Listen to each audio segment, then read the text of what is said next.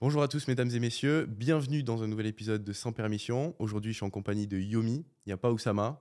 Euh, il est sûrement quelque part en Europe encore. Je suis en Suisse. Ah, en Suisse Ouais. Il m'a envoyé un message il y a 10 minutes en mode euh, Ouais, ton pays, c'est le plus beau pays au monde et tout. Ah ouais Ouais, il kiffe la Suisse. Il fait quoi là-bas, tu sais? Je crois qu'il est euh, avec une meuf. Avec sa copine. Tranquille. Une de ses copines. Une de ses copines. Euh, du coup, nouvel épisode. On va parler de plein de choses aujourd'hui. Il y a eu pas mal de péripéties quand même ces derniers jours, ces dernières semaines. Donc on va rentrer euh, dans les détails. Comment ça va? Très bien, toi? Très très bien. T'es rentré à Dubaï euh, il y a quoi il y a Je suis arrivé il y a une, une semaine, un peu plus. semaines Ça Ouais, va? J'étais dans un magnifique hôtel pendant 3-4 jours.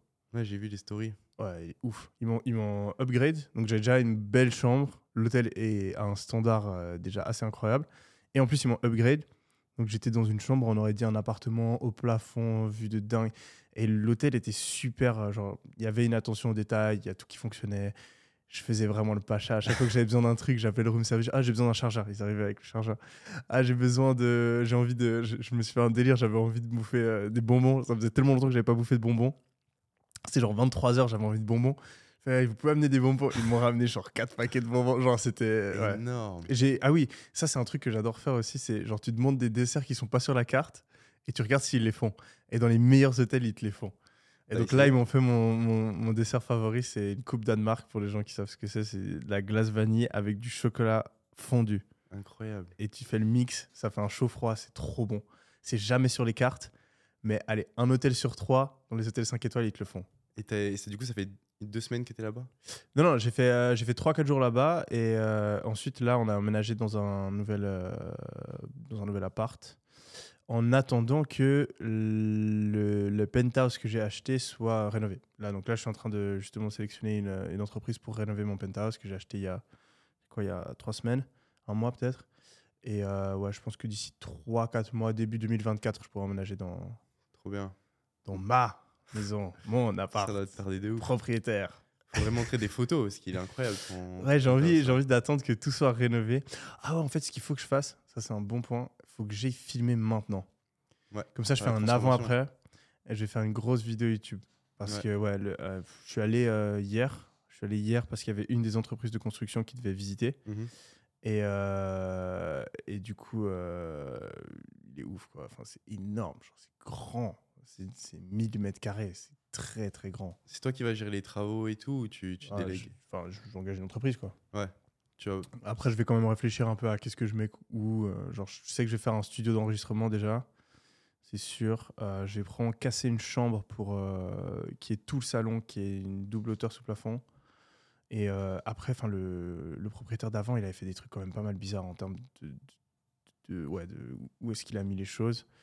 Je pense qu'il y a pas mal de choses qu'on va devoir euh, changer, casser des murs, refaire des murs. Euh, J'hésite à mettre une salle de sport dedans. Ah ouais. Je suis en train d'hésiter parce qu'en fait, il y a deux salons. Il y a un énorme salon euh, à l'entrée et tu as un autre plus petit salon de l'autre côté. Mais ça sert à rien d'avoir deux salons.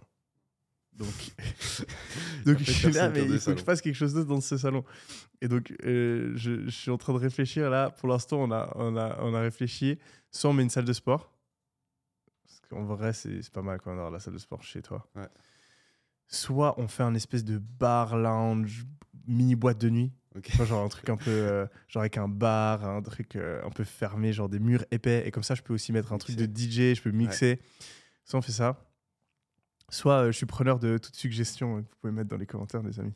Franchement, dans les maisons de ouf, une salle de jeu, tu pourrais faire, un cinéma. salle de jeu mais tu fais quoi? Genre euh, euh, du billard des trucs comme ça Ouais, c'est j'aime pas ces trucs moi Ouais, c'est vrai, pas... Tu, vas pas, tu vas pas trop l'utiliser. ping pong pour Ouais. battre Tyler Faire des revanches avec lui, ouais.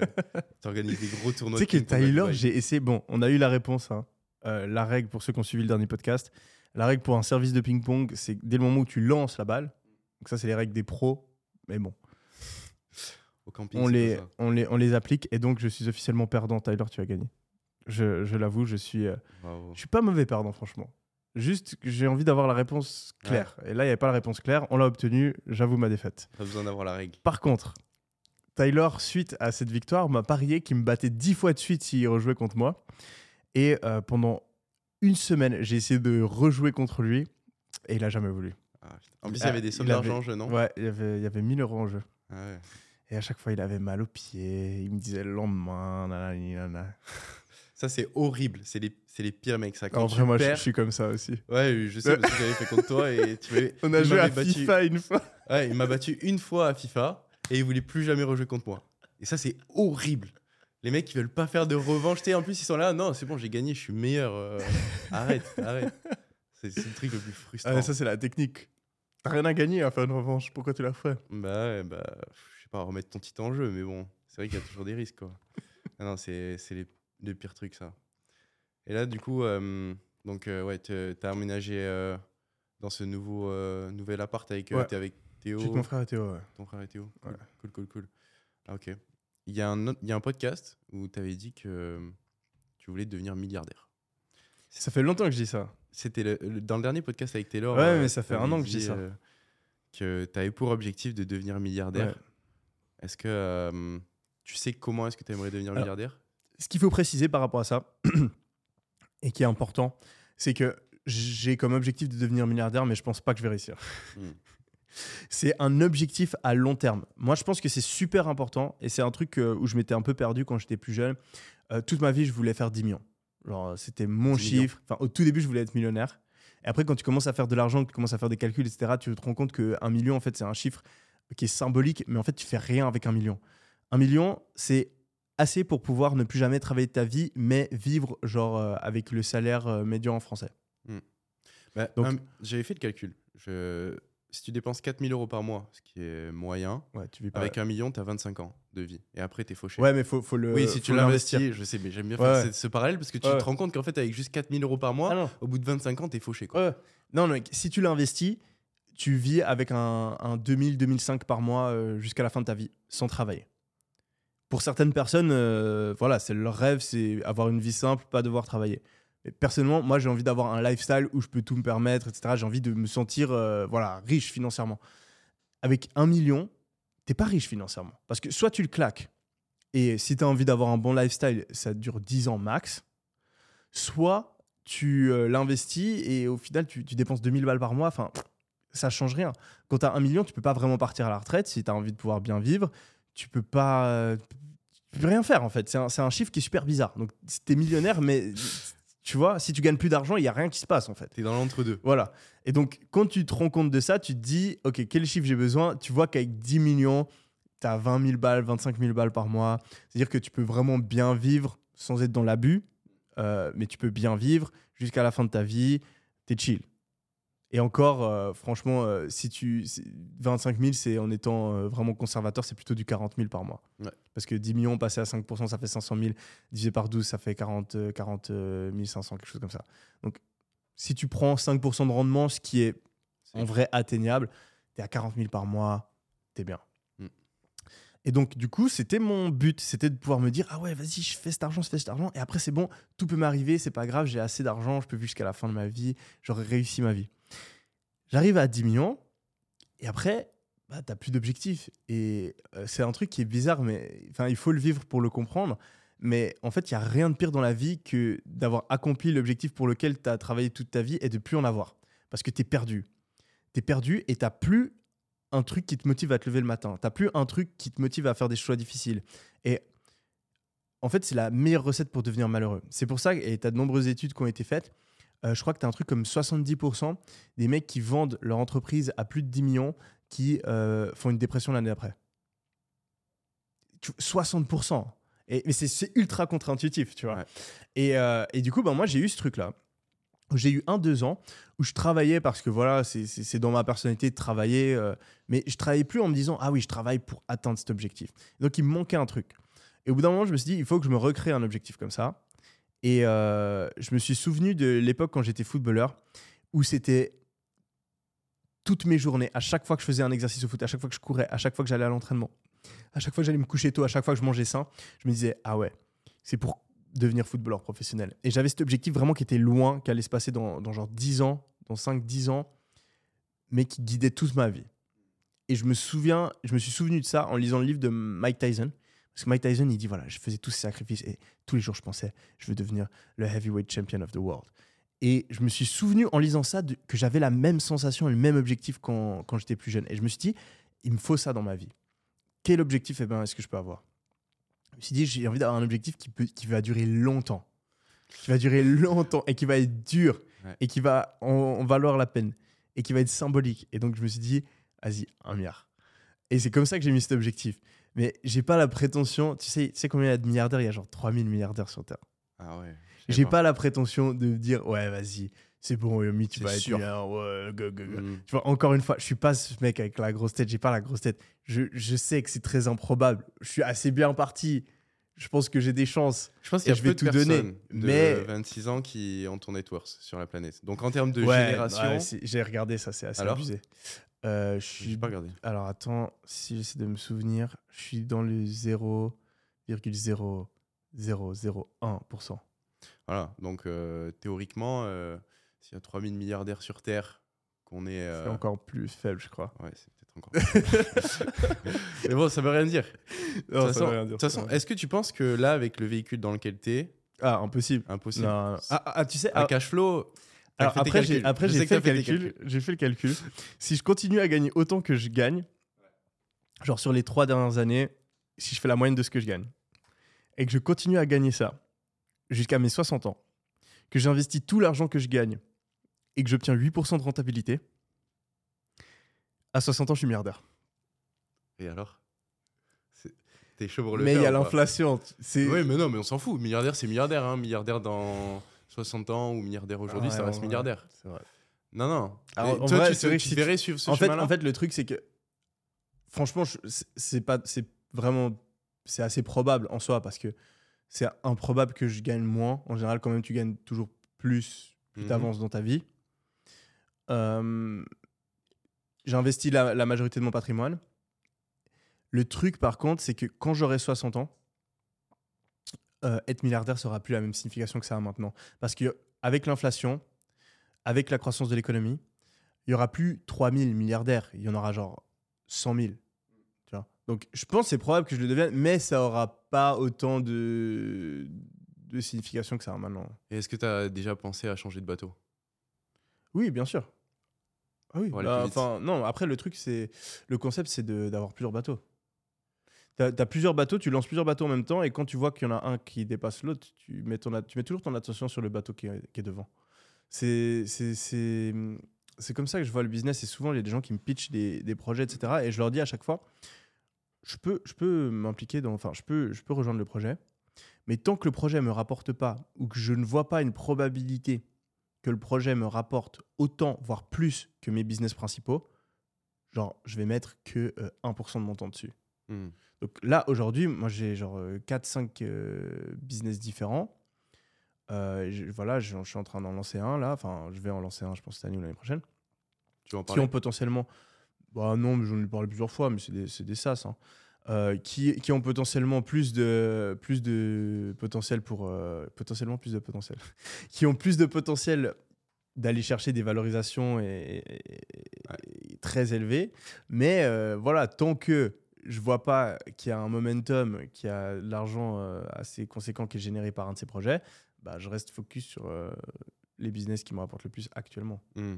Et donc, les business qui te rapportent le plus, tu le mesures au cash flow concrètement que ça te rapporte par Ouais, mois, pas tant la peux- valorisation. Parce que Non, tu peux estimer la, valo, la valeur de revente et la probabilité que tu auras de revendre à terme. tu penses que ton SaaS, Minia, sur lequel pour le coup, t'es pas, on voit pas ta tête, il a plus ou moins de valorisation que ton business de formation? Moi, Moins actuellement, moi. Tu penses que ça vaut plus pour un investisseur? Le Oui. niveau de risque que tu prends, euh, c'est le même selon toi? Euh, En fait, ça dépend si, si tu rachètes la boîte ou si tu investis dedans. Genre, moi, vendre mon business de formation, par exemple, vendre euh, 30, 40, peut-être même 50%, et garder 50 et être, euh, avoir un deal avec un earn-out ou avec euh, voilà, un deal où je dois rester pendant les 5 prochaines années, c'est un très bon investissement. Parce qu'en termes de cash flow, c'est dingue. Euh, le SaaS, euh, aujourd'hui, il n'a pas le même cash flow. À cash flow égal, ah oui, c'est un SaaS, ça se valorise mieux. Mais euh, vu qu'il y a un cash flow qui est quand même un peu plus faible, actuellement, non, je pense que mon business de formation a plus de, plus de valeur. Hmm.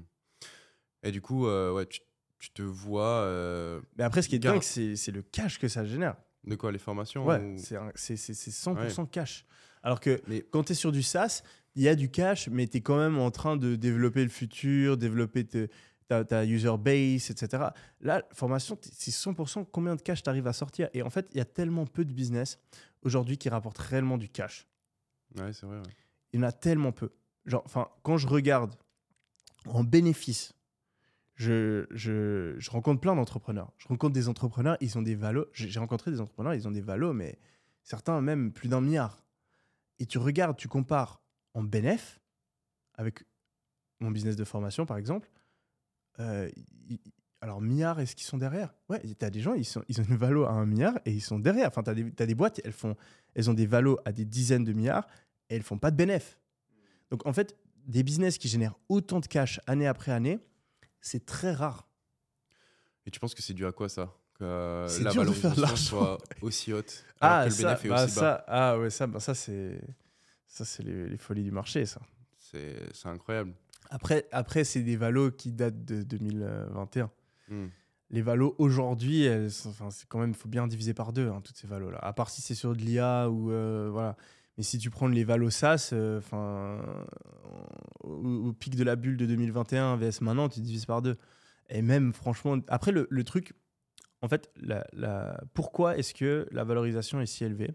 C'est parce que comment est-ce que tu valorises une entreprise? Il y a plusieurs manières de le faire. Mais une des manières de le faire, c'est d'actualiser les cash flows futurs. Donc, tu prends tout l'argent qui va être distribué en dividendes sur euh, voilà, les, les 100 prochaines années. Et plus l'argent est loin dans le futur, plus tu le discount, euh, en français, je sais pas le terme, plus tu le, tu, réduction. tu, tu le divises en fait par un, un taux qui est élevé. Donc par exemple, imagine tu vas gagner 1 million l'année prochaine et tu vas gagner 2 millions euh, dans deux ans. Le 1 million, tu le ramènes à la période actuelle et donc ça devient, euh, ça dépend de ton taux d'intérêt euh, que tu prends, mais ça devient euh, par exemple 950 000 et euh, ton 2 millions, tu le ramènes aussi. Et là, ça ne devient pas 1 million euh, 950 000, ça devient euh, 1 million euh, 870 000 par exemple. Et donc, plus la distribution d'argent est dans le futur, moins elle est importante pour la valorisation actuelle. Euh, le truc avec les SaaS, c'est que tu as une probabilité que l'entreprise continue à croître et surtout qu'elle distribue des dividendes dans le futur qui est super élevée. Si aujourd'hui tu as une user base de, je sais pas, euh, 100 000 personnes sur ton SaaS et qu'ils ils payent 50 balles par mois, etc., euh, la probabilité que une partie ou même plus ou voilà la, même quantité de gens te payent la même chose dans 5 ans et est genre euh, à 75%. Tu fais la même chose sur par exemple un business de formation, la probabilité que euh, les mecs ils payent enfin que ton chiffre d'affaires, ton bénéfice ce soit le même dans 5 ans, elle est de 30%. Parce que tu as une volatilité beaucoup plus grande, c'est beaucoup plus euh, probable que tu te fasses dépasser par une entreprise concurrente qui a un problème dans ton marketing, qui a un problème dans ton produit, etc. En fait, vu qu'il y a plus de risques, les investisseurs, bah, ils sont Plus frileux. plus frileux et donc ta valo, elle, elle baisse. Hmm. Donc c'est pour ça que sur des business à cash flow comme ça, euh, tu as des valorisations qui sont plus faibles. Et il y a encore un autre facteur, c'est que euh, ces business qui ont des valorisations super élevées, c'est des paris sur le futur. C'est pour ça qu'on appelle ça du growth investing. Tu paries sur la croissance, tu paries pas sur la valeur du business. Tu paries pas sur les fondamentaux, tu paries sur la croissance. Si euh, aujourd'hui un Shopify ou euh, un qu'est-ce qu'il y a comme gros gros SaaS? Un, logiciel de, de, d'IA, etc., ça a des valos de malade, c'est parce que les investisseurs parient sur le fait que dans 5 ans, euh, dans 3 ans, l'entreprise, elle aurait fait fois euh, 1000, fois 2000. Et là, ils se font vraiment beaucoup d'argent. Alors que ton business euh, de formation, par exemple, qui génère déjà pas mal d'argent, ok, on travaille bien, on va peut-être faire fois 3. Je peux pas faire fois 3000, c'est impossible. Non. Et ça scale pas. Ouais. Et donc voilà, c'est aussi pour ça que tu as, une valo qui est moins intéressante. Ok. Putain, je, savais pas. Je pense que y a pas mal La de qui- finance, ça. Ouais, il y a pas mal de gens qui ont dû apprendre des trucs. Sur les 3000 milliardaires qu'il y a sur Terre, à ton avis, il y en a combien qui ont un milliard sur leur compte? En fait, c'est ça, c'est, c'est ça dont j'allais parler, c'est que devenir milliardaire, c'est encore plus dur que rejoindre ces 3000 personnes, parce que c'est, parmi ces 3000 personnes, il y a plein de faux milliardaires. Ouais. Il y a plein de personnes qui ont des actions qui sont valorisées en bourse à plus d'un milliard. Ça, c'est pas un milliard.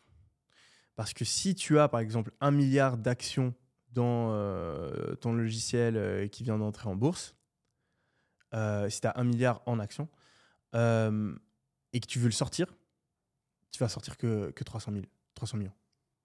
Parce qu'il y a quoi, les impôts, les trucs comme ça ou- Non, parce qu'en fait, dès le moment où tu es un fondateur et que tu te mets à vendre les actions de ton propre, Ah. ton propre business, les investisseurs se disent Ah, si lui, il est en train de fuir, ça veut dire qu'il a des infos qu'on n'a pas. Ça veut dire qu'il est plus bullish, qu'il a plus confiance dans le produit pour, euh, pour le long terme. Donc, je vends aussi. Hmm. Tu as cet effet-là. Et après, tu as juste un effet de liquidité. Quand tu fais partie des fondateurs ou des cofondateurs, tu as et que tu as des. Voilà, si tu as un milliard, c'est que tu as pas mal d'actions en général. Tu as genre euh, un 20%, un 10%. Si tu veux exit 10% des liquidités sur, euh, même sur un an, ça met une pression euh, vendeuse qui est, qui est non négligeable sur le cours. Donc, si tu as quelqu'un qui tous les jours il vend euh, pour, euh, pour 2 millions, euh, 5 millions euh, des actions, bah, en fait, au fur et à mesure, le, cours il baisse, il baisse, il baisse, il baisse. Et après, ça met un momentum négatif. Tout le monde se met à vendre. Et donc, la première action, tu la vends pas du tout. Enfin, la dernière action, tu la vends pas du tout au, au même prix que la première action. Donc, t'es milliardaire, papier. En plus de ça, tu as les impôts, comme tu en as parlé. Donc, je pense que de vrais milliardaires qui pourraient, s'ils le voulaient, Claquer un milliard. euh, claquer un milliard ou avoir un milliard sur leur compte euh, dans les trois prochains mois, tu dois en avoir un mille. Ouais. Et, et j'ai regardé même l'autre fois, euh, on en parlait euh, avec Tyler. Ce qui est impressionnant dans cette courbe de milliardaires, c'est que tu penses qu'il y a donc il y a 3000 milliardaires. Elon Musk est l'homme le plus riche du monde. Je sais que ça alterne, mais disons que c'est lui. Il a 200 milliards, pour faire simple. Donc, il y a 3000 personnes entre 200 milliards et 1 milliard. Combien tu penses euh, Combien est-ce que tu penses Combien est-ce que le 200e milliardaire le plus riche a, selon toi? C'est exponentiel, donc il doit avoir euh, très très peu en comparaison au premier. J'arrive pas à. De mesurer 200 milliards à 1 milliard, le 200e en partant du haut, tu penses qu'il à combien? 200 sur. euh, 200 sur 3000. je pense 5, Ouais, il est genre à 7, un truc comme ça. 7 milliards. Ouais, C'est ouf. c'est- Ça fait une courbe. euh, T'en as genre deux- 2800 entre 1 et 7, et après t'en as 200 entre 7 et, et 200 milliards. Et eux, c'est- les mecs qui ont le plus de pouvoir de la planète. Ah, mais, mais ce qui est impressionnant, c'est de se dire qu'il y a une plus grosse différence entre Elon Musk et un gars qui a 1 milliard qu'entre un gars qui a Ah ouais. 1 milliard et moi, je crois. Bah, 200 milliards. Ouais, ouais. 200 fois. Ouais. C'est abusé. C'est abusé. Il y a une plus grosse différence entre Elon Musk et un milliardaire qu'entre un milliardaire et moi. Ouais. On- En fait, t'es pas si loin de l'objectif quand on regarde comme ça. Et t'imagines le, le niveau de richesse d'un mec comme Elon Musk. Après, Elon Musk, c'est pas mal de euh, Ouais. milliards papier. C'est- Ouais, il a pas 200 milliards sur son compte. D'ailleurs, en parlant d'Elon Musk, t'as entendu parler de Neuralink? Oui. T'en penses quoi? Euh, Donc, Neuralink, je recontextualise. Euh, Neuralink, c'est un implant euh, que une entreprise d'Elon Musk est en train de développer, euh, qui est en train de réaliser des tests sur les hommes. C'est en Bluetooth et rechargeable. L'idée, c'est de s'implanter une puce dans le cerveau et c'est notamment utile pour les personnes handicapées, pour leur permettre de parler, de bouger. Et on peut, imaginer tout un tas de choses, tout un tas d'utilités avec ça. Le robot chirurgical pose l'implant à l'intérieur du crâne. Euh, c'est une chirurgie euh, locale, pas générale apparemment. Euh, et grâce aux informations transmises, l'ordinateur peut prédire où se trouvent les membres du patient. Un récepteur reçoit l'information de la puce et fait bouger le membre paralysé en contournant les circuits de transmission endommagés du cerveau. Ah, c'est assez, abusé. T'en penses quoi? C'est stylé de ouf. Bah après, c'est la vision qui est, qui est encore plus stylée. C'est quoi la vision? Bah, en fait, la, une des raisons, je sais pas si c'est romancé ou si c'est vraiment ce que Elon Musk a dit, mais une des raisons pour lesquelles il a fait ça, c'est parce qu'il est convaincu que la seule manière de pas se faire dominer par les IA, c'est de rejoindre Ouais. les IA et donc de pouvoir être connecté à une IA via ton cerveau. Et c'est euh, en fait là, ces tests-là qu'il fait avec Neuralink pour aider les personnes handicapées notamment, c'est les premiers essais.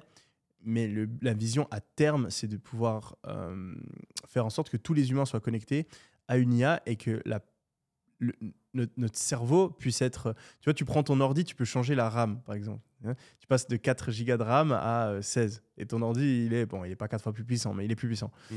Et ben, en fait, là, l'idée, c'est de connecter ton, ton cerveau et de lui ajouter de la RAM via euh, l'IA, donc euh, d'avoir accès à toutes les informations instantanément, de pouvoir réfléchir plus vite, euh, mémoriser euh, tout parfaitement. Euh, et il pense, euh, il pense que c'est plus rapide et plus facile à faire que ce qu'on pourrait imaginer en fait. C'est incroyable.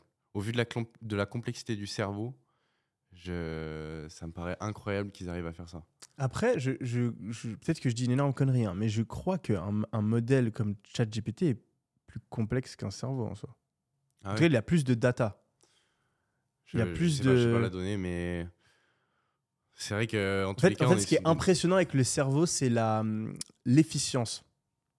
C'est de réussir à faire un truc qui fonctionne aussi bien, qui est aussi puissant, avec aussi peu d'énergie. Mm. C'est ça qui est impressionnant. Euh, mais après, la puissance euh, totale du cerveau, je crois qu'elle est inférieure à certains ordinateurs qu'on a aujourd'hui. Donc, on arrive à générer la même puissance, et c'est de l'électricité au final. hein. donc, c'est c'est la même chose, hein, entre guillemets. Euh, c'est similaire, disons plutôt.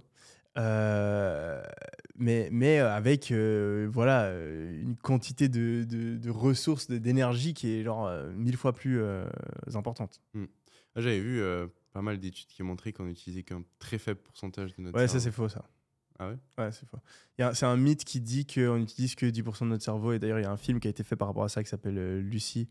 Euh, Lucie, c'est Ouais, c'est Lucie, je crois. Sur l'évolution euh Non, c'est un, c'est un film où justement une meuf euh, Ah oui. arrive à utiliser 100% de son cerveau et donc elle devient super, super puissante, etc. Et c'est un, assez bon film de, de Luc Besson. Mais c'est faux. On utilise tout notre cerveau. T'es sûr? Ouais, pas en même temps, mais on utilise vraiment. Et, et- et ça rejoint ce que je te disais avant, c'est que la nature, et donc le cerveau, le corps humain, les animaux, ce qui est vraiment impressionnant, c'est pas forcément la puissance, mais c'est l'efficacité, l'efficience. Euh, en fait, la- la- le, le processus d'évolution euh, arrive toujours à sélectionner la manière la plus efficace de faire les trucs. Hmm. C'est assez dingue. Euh, c'est pour ça que tu vois, par exemple, les cheveux, c'est ultra résistant. Euh, genre, une corde en cheveux, c'est c'est genre ultra résistant. Ou genre, tu prends les, les, les toiles d'araignée, euh, c'est un. le- le- le- la soie, c'est un, c'est un truc de dingue. Genre, la, la résistance, la flexibilité, euh, et, et- et que la nature arrive à faire ce genre de matériaux, c'est vraiment une prouesse. Ouais, je savais pas. Tu regardes, il y a, y a un truc qui s'appelle l'algorithme génétique. Ok. Euh, je sais pas si j'en ai déjà parlé. Non. Un truc qui s'appelle l'algorithme génétique, c'est euh, en gros en informatique, tu as plusieurs manières de, de, de faire progresser, enfin de faire du machine learning. Et tu en as une, c'est utiliser un algorithme génétique. C'est en gros, tu vas créer. J'ai l'impression que j'en ai parlé. Bref, peut-être c'est dans un autre interview. Tu vas créer ple- plein de plein d'objets. Euh, ensuite, tu vas donner un objectif et euh, tu vas les faire agir euh, de manière aléatoire. L'objet qui se rapproche le plus de l'objectif, tu vas le reprendre et tu vas faire des variations sur cet objet-là et tu vas relancer la simulation et tu vas faire ça en boucle. Donc par exemple, ils l'avaient fait avec, ils avaient fait une articulation et puis deux barres qui partaient de l'articulation. Euh, je crois qu'ils avaient même fait des trucs, peut-être même cin- cinq barres. Donc genre euh, articulation barre, barre, articulation barre. Et donc tu as un espèce de truc comme ça qui peut bouger. Et donc ils lui mettaient comme objectif arriver euh, du point, de par- partir du point A, arriver au point B. Et il lui disait, voilà, tu dois arriver là-bas en dépensant le moins d'énergie possible. Et il l'avait mis dans l'eau. Donc, tu as la résistance de l'eau. Et donc, le truc qui se met à bouger dans tous les sens, t'en as qui font du surplace, t'en as qui des tours, t'en as qui vont à gauche, d'autres qui vont à droite. Et ensuite, imaginons le but, c'est d'aller à droite. Il prenait le, euh, l'individu qui était allé le plus à droite, il relançait la simulation, il le, le multipliait, il faisait des petites variations, il relançait, il prenait le meilleur, il faisait ça en boucle. Et après, au final, tu vois que le truc, il se met à nager. Donc, il apprend à bouger de manière super efficace. Et il nage exactement comme euh, les méduses. Hmm. Parce que les méduses, le fait de bouger comme ça, tu vois, c'est vraiment la manière la plus efficace de se déplacer euh, dans l'eau. Hmm. Et donc, c'est là que tu vois Rien comment la nature se construit, quoi. Rien n'est fait au hasard. Ouais. Putain, incroyable. Si t'avais euh, un Neuralink dans le cerveau, tu penses que tu ferais quoi avec?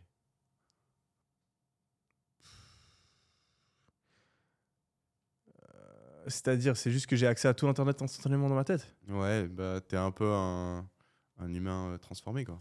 Je suis le seul. Où est-ce a toute l'humanité à ça? Non, t'es le seul. D'ailleurs, si Ah, toute l'humanité a ça, ça perd toute sa valeur en fait. hein, euh. Je suis en Ah train de non, me je pense compte pas. tu le dis. Non, je pense pas. Je pense que bah, on arrive tous à être dix fois plus efficaces. Donc le monde est dix fois plus. euh, Ça va dix fois plus vite. tout va dix fois plus vite. On a dix fois plus d'inventions, dix fois plus de d'argent, dix fois plus de tout. Il y a plus du tout Dix fois mieux. dix fois plus d'argent. Ouais. Si Ça, c'est un a dix fois truc- plus d'argent, il y a pas. il y a Ça, pas- je crois que j'en ai parlé aussi. Tu sais que ça, c'est un truc qui est faux et euh, que beaucoup de personnes ne comprennent pas. C'est-à-dire. Euh, si tout le monde a 10 fois plus d'argent, alors je vais mieux le tourner.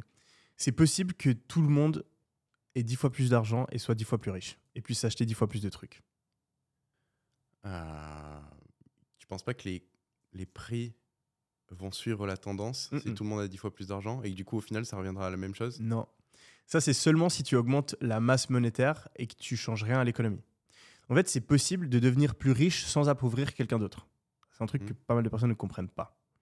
Et tu as beaucoup de personnes qui ont la haine envers les gens riches parce qu'ils pensent que si quelqu'un a beaucoup d'argent, c'est parce qu'il a pris beaucoup d'argent à d'autres personnes. Hmm. Ce qui est fondamentalement, enfin, ça peut être vrai, mais dans la plupart des cas, c'est faux. Parce qu'en fait, on peut créer de l'argent. Et on peut créer de l'argent sans faire d'inflation si on crée de la valeur en même temps. Imagine, euh, il y a une chaise. Tu veux l'acheter, elle coûte euh, 10 euros. Ok, maintenant, j'arrive, j'ai aussi 10 euros. Euh, donc il y a 10 fois plus d'argent. Il y a toujours qu'une chaise. Le mec, du coup, il va augmenter le prix et moi, je vais peut-être l'acheter à 15 euros. Donc là, qu'est-ce qui s'est passé? Le prix a augmenté. Au final, euh, il y a toujours qu'une chaise. Le prix a augmenté. Donc il y a juste eu de l'inflation.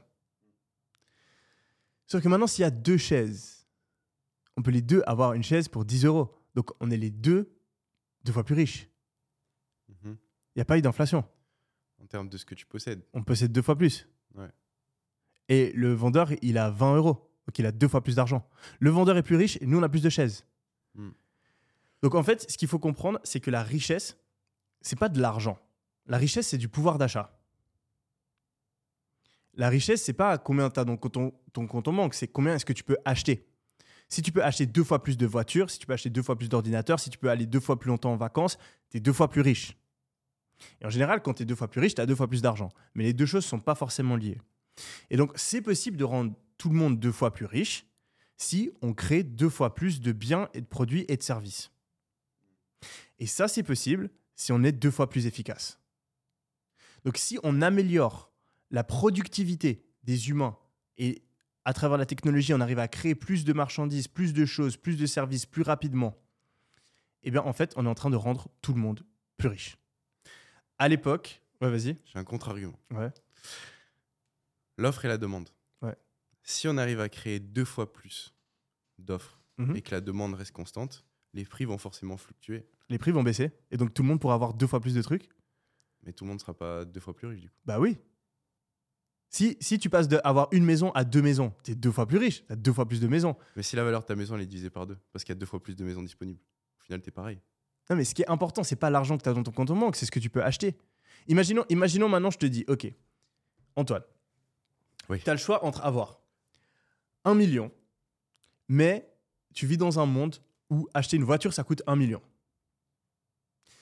Tu as le choix d'avoir 500 000 euros, mais tu vis dans un monde où acheter une voiture, ça coûte 50 000 euros. Tu es plus riche quand tu as 500 000 ou quand tu as un million? Bah, 500 000. Voilà. La richesse, c'est pas l'argent que tu as dans ton compte en banque. Oui, c'est relatif euh, au prix des biens Sinon, les, mecs les plus riches, ce seraient euh, les mecs qui vivent, euh, je sais pas, au, Nigeria, au Nigeria où tu as des Naira qui valent je sais pas quoi et les mecs ils sont tous multimillionnaires. Ils sont pas multimillionnaires parce qu'au final, la- l'argent qu'ils ont dans leur compte en banque ne leur permet pas d'acheter euh, plein de voitures, plein de maisons, d'aller au resto, etc. L'argent, c'est juste un proxy. Ce qui est important, c'est ce que tu peux euh, recevoir en termes de biens. Et est-ce que tu penses pas que la valeur d'un bien, elle fluctue en fonction de l'offre et de la demande qu'il y a pour ce bien-là? Oui, mais le problème, c'est qu'il faut regarder du coup l'offre. Donc si on arrive à, à doubler la production de biens et de services dans une société, Mhm. on rend effectivement tout le monde deux fois plus riche. Ouais, il y a de fortes chances pour que les gens manquent moins de choses si euh, on est plus productif. Et c'est vrai que j'avais pas vu les choses comme ça. C'est intéressant. Et c'est un problème que beaucoup de gens ont euh, et, et- et qui ne comprennent pas. C'est que la, la- la- la richesse, la valeur, c'est des produits et des services, c'est pas l'argent. Mm. Donc si tu crées de l'argent sans créer de valeur, tu as de l'inflation. Si demain la, la banque centrale, elle vient, elle imprime deux fois plus de billets, on n'a pas créé plus de biens, mais on a créé plus d'argent. Du coup, tous les biens coûtent deux fois plus cher. Inflation. Si par contre, tu crées plus de biens, et bien là, tu crées vraiment de la valeur. Tu crées pas de l'argent, tu crées de la valeur. Et donc, les prix vont baisser et de plus en plus de personnes vont pouvoir accès à de plus en plus de biens. Et donc, quand tu regardes la société et l'évolution de la société et que tu pars par exemple de, euh, euh, je sais pas, du 19e siècle, au 19e siècle, eh ben, la plupart des gens ne pouvaient pas, euh, je sais pas, manger de viande. Ça coûtait trop cher. Mm. Aujourd'hui, presque tout le monde euh, peut manger de la viande, en tout cas en Europe. Donc, on est tous devenus plus riches. Le mec euh, qui est dans le top 10% des plus pauvres aujourd'hui a une meilleure condition de vie, un lifestyle, a un niveau de richesse, entre guillemets, qui est plus élevé que le top 10% des gens au 19e siècle. Donc si on Parce pousse- que toute la société est devenue plus riche. Et donc, en fait, ce que les gens ne comprennent pas, c'est que quand tu crées un business, tu n'es pas en train de prendre l'argent aux gens. Parce que tu forces personne à te donner de l'argent. Si quelqu'un te donne de l'argent, c'est parce qu'il a fait un choix. C'est parce qu'il s'est dit tiens, quand j'achète ce téléphone, je paye 1000 balles, mais la valeur que je reçois en échange, elle est de plus de 1000 balles. Mm. Et sans la, sans la personne qui, avait créé, qui, a, qui a créé les business de vente de téléphone, il n'y a pas le téléphone. Donc il y a moins de quantité, donc il y a moins de valeur. Donc la personne, quand elle crée cet iPhone, quand elle crée cette table, quand elle crée ce micro, quand elle lance n'importe quel type de business, elle crée de la valeur pour elle, parce qu'elle va se faire payer, et elle crée de la valeur pour les clients, parce que les clients, ils achètent uniquement quand la valeur qu'il leur est apportée est inférieure euh, au prix qu'ils sont en train de donner. supérieur. Euh, là, est supérieure au prix qu'ils sont en train de payer, exactement. Et donc, en fait, un entrepreneur, il rend tout le monde plus riche. C'est pas un voleur, c'est un gars qui devient plus riche en rendant les autres plus riches. Et c'est ça que les gens ne comprennent pas. Et si on pousse le raisonnement plus loin et que le vrai problème au final c'est la productivité et le fait qu'on ne produit pas assez, ça veut dire que euh, si on jouait sur les peut-être 20-30% des gens qui ne produisent pas assez pour la société et qu'on faisait en sorte que ces gens-là produisent plus, il y aurait sûrement moins de problèmes d'inégalité euh, et ces gens-là Ouais. en souffriraient moins. Euh, ouais, que après, c'est pas que aussi simple. Parce que le vrai problème, si c'est manque de productivité et qu'il y a des écarts de richesse à cause de manque de productivité, Bah, c'est pas à cause. c'est-à-dire Les écarts de richesse sont pas liés au manque de productivité. C'est deux choses qui sont séparées. Tu peux avoir euh, Tu une que si société. deux fois plus, Ouais. il y aura deux fois moins de problèmes euh, d'inégalité des richesses. Non, j'ai dit que tout le monde était en moyenne deux fois plus riche. Mais après, euh, le problème, c'est que les richesses, elles se distribuent pas de façon égale entre tout le monde. Tu peux avoir une société qui est très productive et où il y a des énormes inégalités, comme tu peux avoir une société qui est très productive où il y a peu d'inégalités, une société peu productive où il y a des grandes inégalités, etc. Enfin, l'écart de richesse n'est pas forcément lié au niveau de productivité de la société. C'est même lié dans l'autre sens, en fait. Souvent, les sociétés les plus productives conduisent aux plus grands écarts de richesse. Parce que, euh, en fait, euh, la répartition de productivité des gens, elle est en Pareto.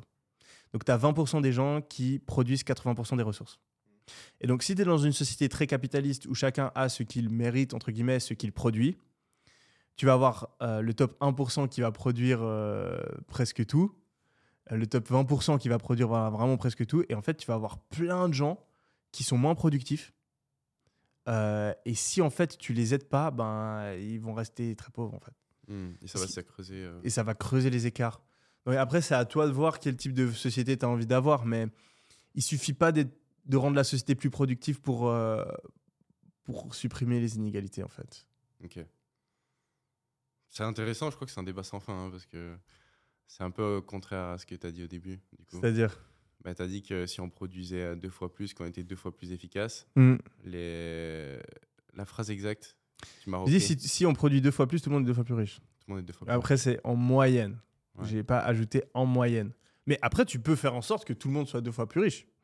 Ou tu peux même faire en sorte que les pauvres fassent fois 5 leur niveau de vie et les riches seulement euh, fois 1,2. Tu répartis cette nouvelle richesse comme tu veux. En fait, Je moi, mon combat vraiment, c'était de dire faut arrêter de penser que quand tu fais de l'argent, tu prends de l'argent à quelqu'un. Ouais. Quand tu fais de l'argent, dans la plupart des cas, tu fais de l'argent pour toi, mais tu fais aussi de l'argent pour d'autres personnes, ou en tout cas de la valeur pour d'autres personnes. Si, euh, voilà, l'autre exemple, c'est genre, tu es sur une île, tu as un mec qui va chercher plein de noix de coco euh, et il les vend. Euh, sans lui, il n'y a, personne qui a des noix de coco. Mm. Il, donc il, il a- il a fait de l'argent, mais il a créé des noix de coco pour d'autres personnes. Enfin, il a allé les chercher. Imaginons que c'est le seul qui peut aller les chercher. Tu vois. Donc il les a rendus plus riches. Donc il a rendu tout- toutes les personnes sur l'île plus riches. Et après, bah, il reçoit une partie de cette richesse sous forme d'argent. Ou peut-être que, je sais pas, les mecs, ils lui donnent une banane en échange. Mais il n'est pas allé voler les noix de coco à quelqu'un. Hmm. Donc tout le monde peut être plus riche. Ce qui est intéressant, c'est que l'argent, la valeur n'est pas uniquement dans l'argent. C'est- un vecteur. La- la- L'argent est un moyen d'acheter de la valeur. Ouais.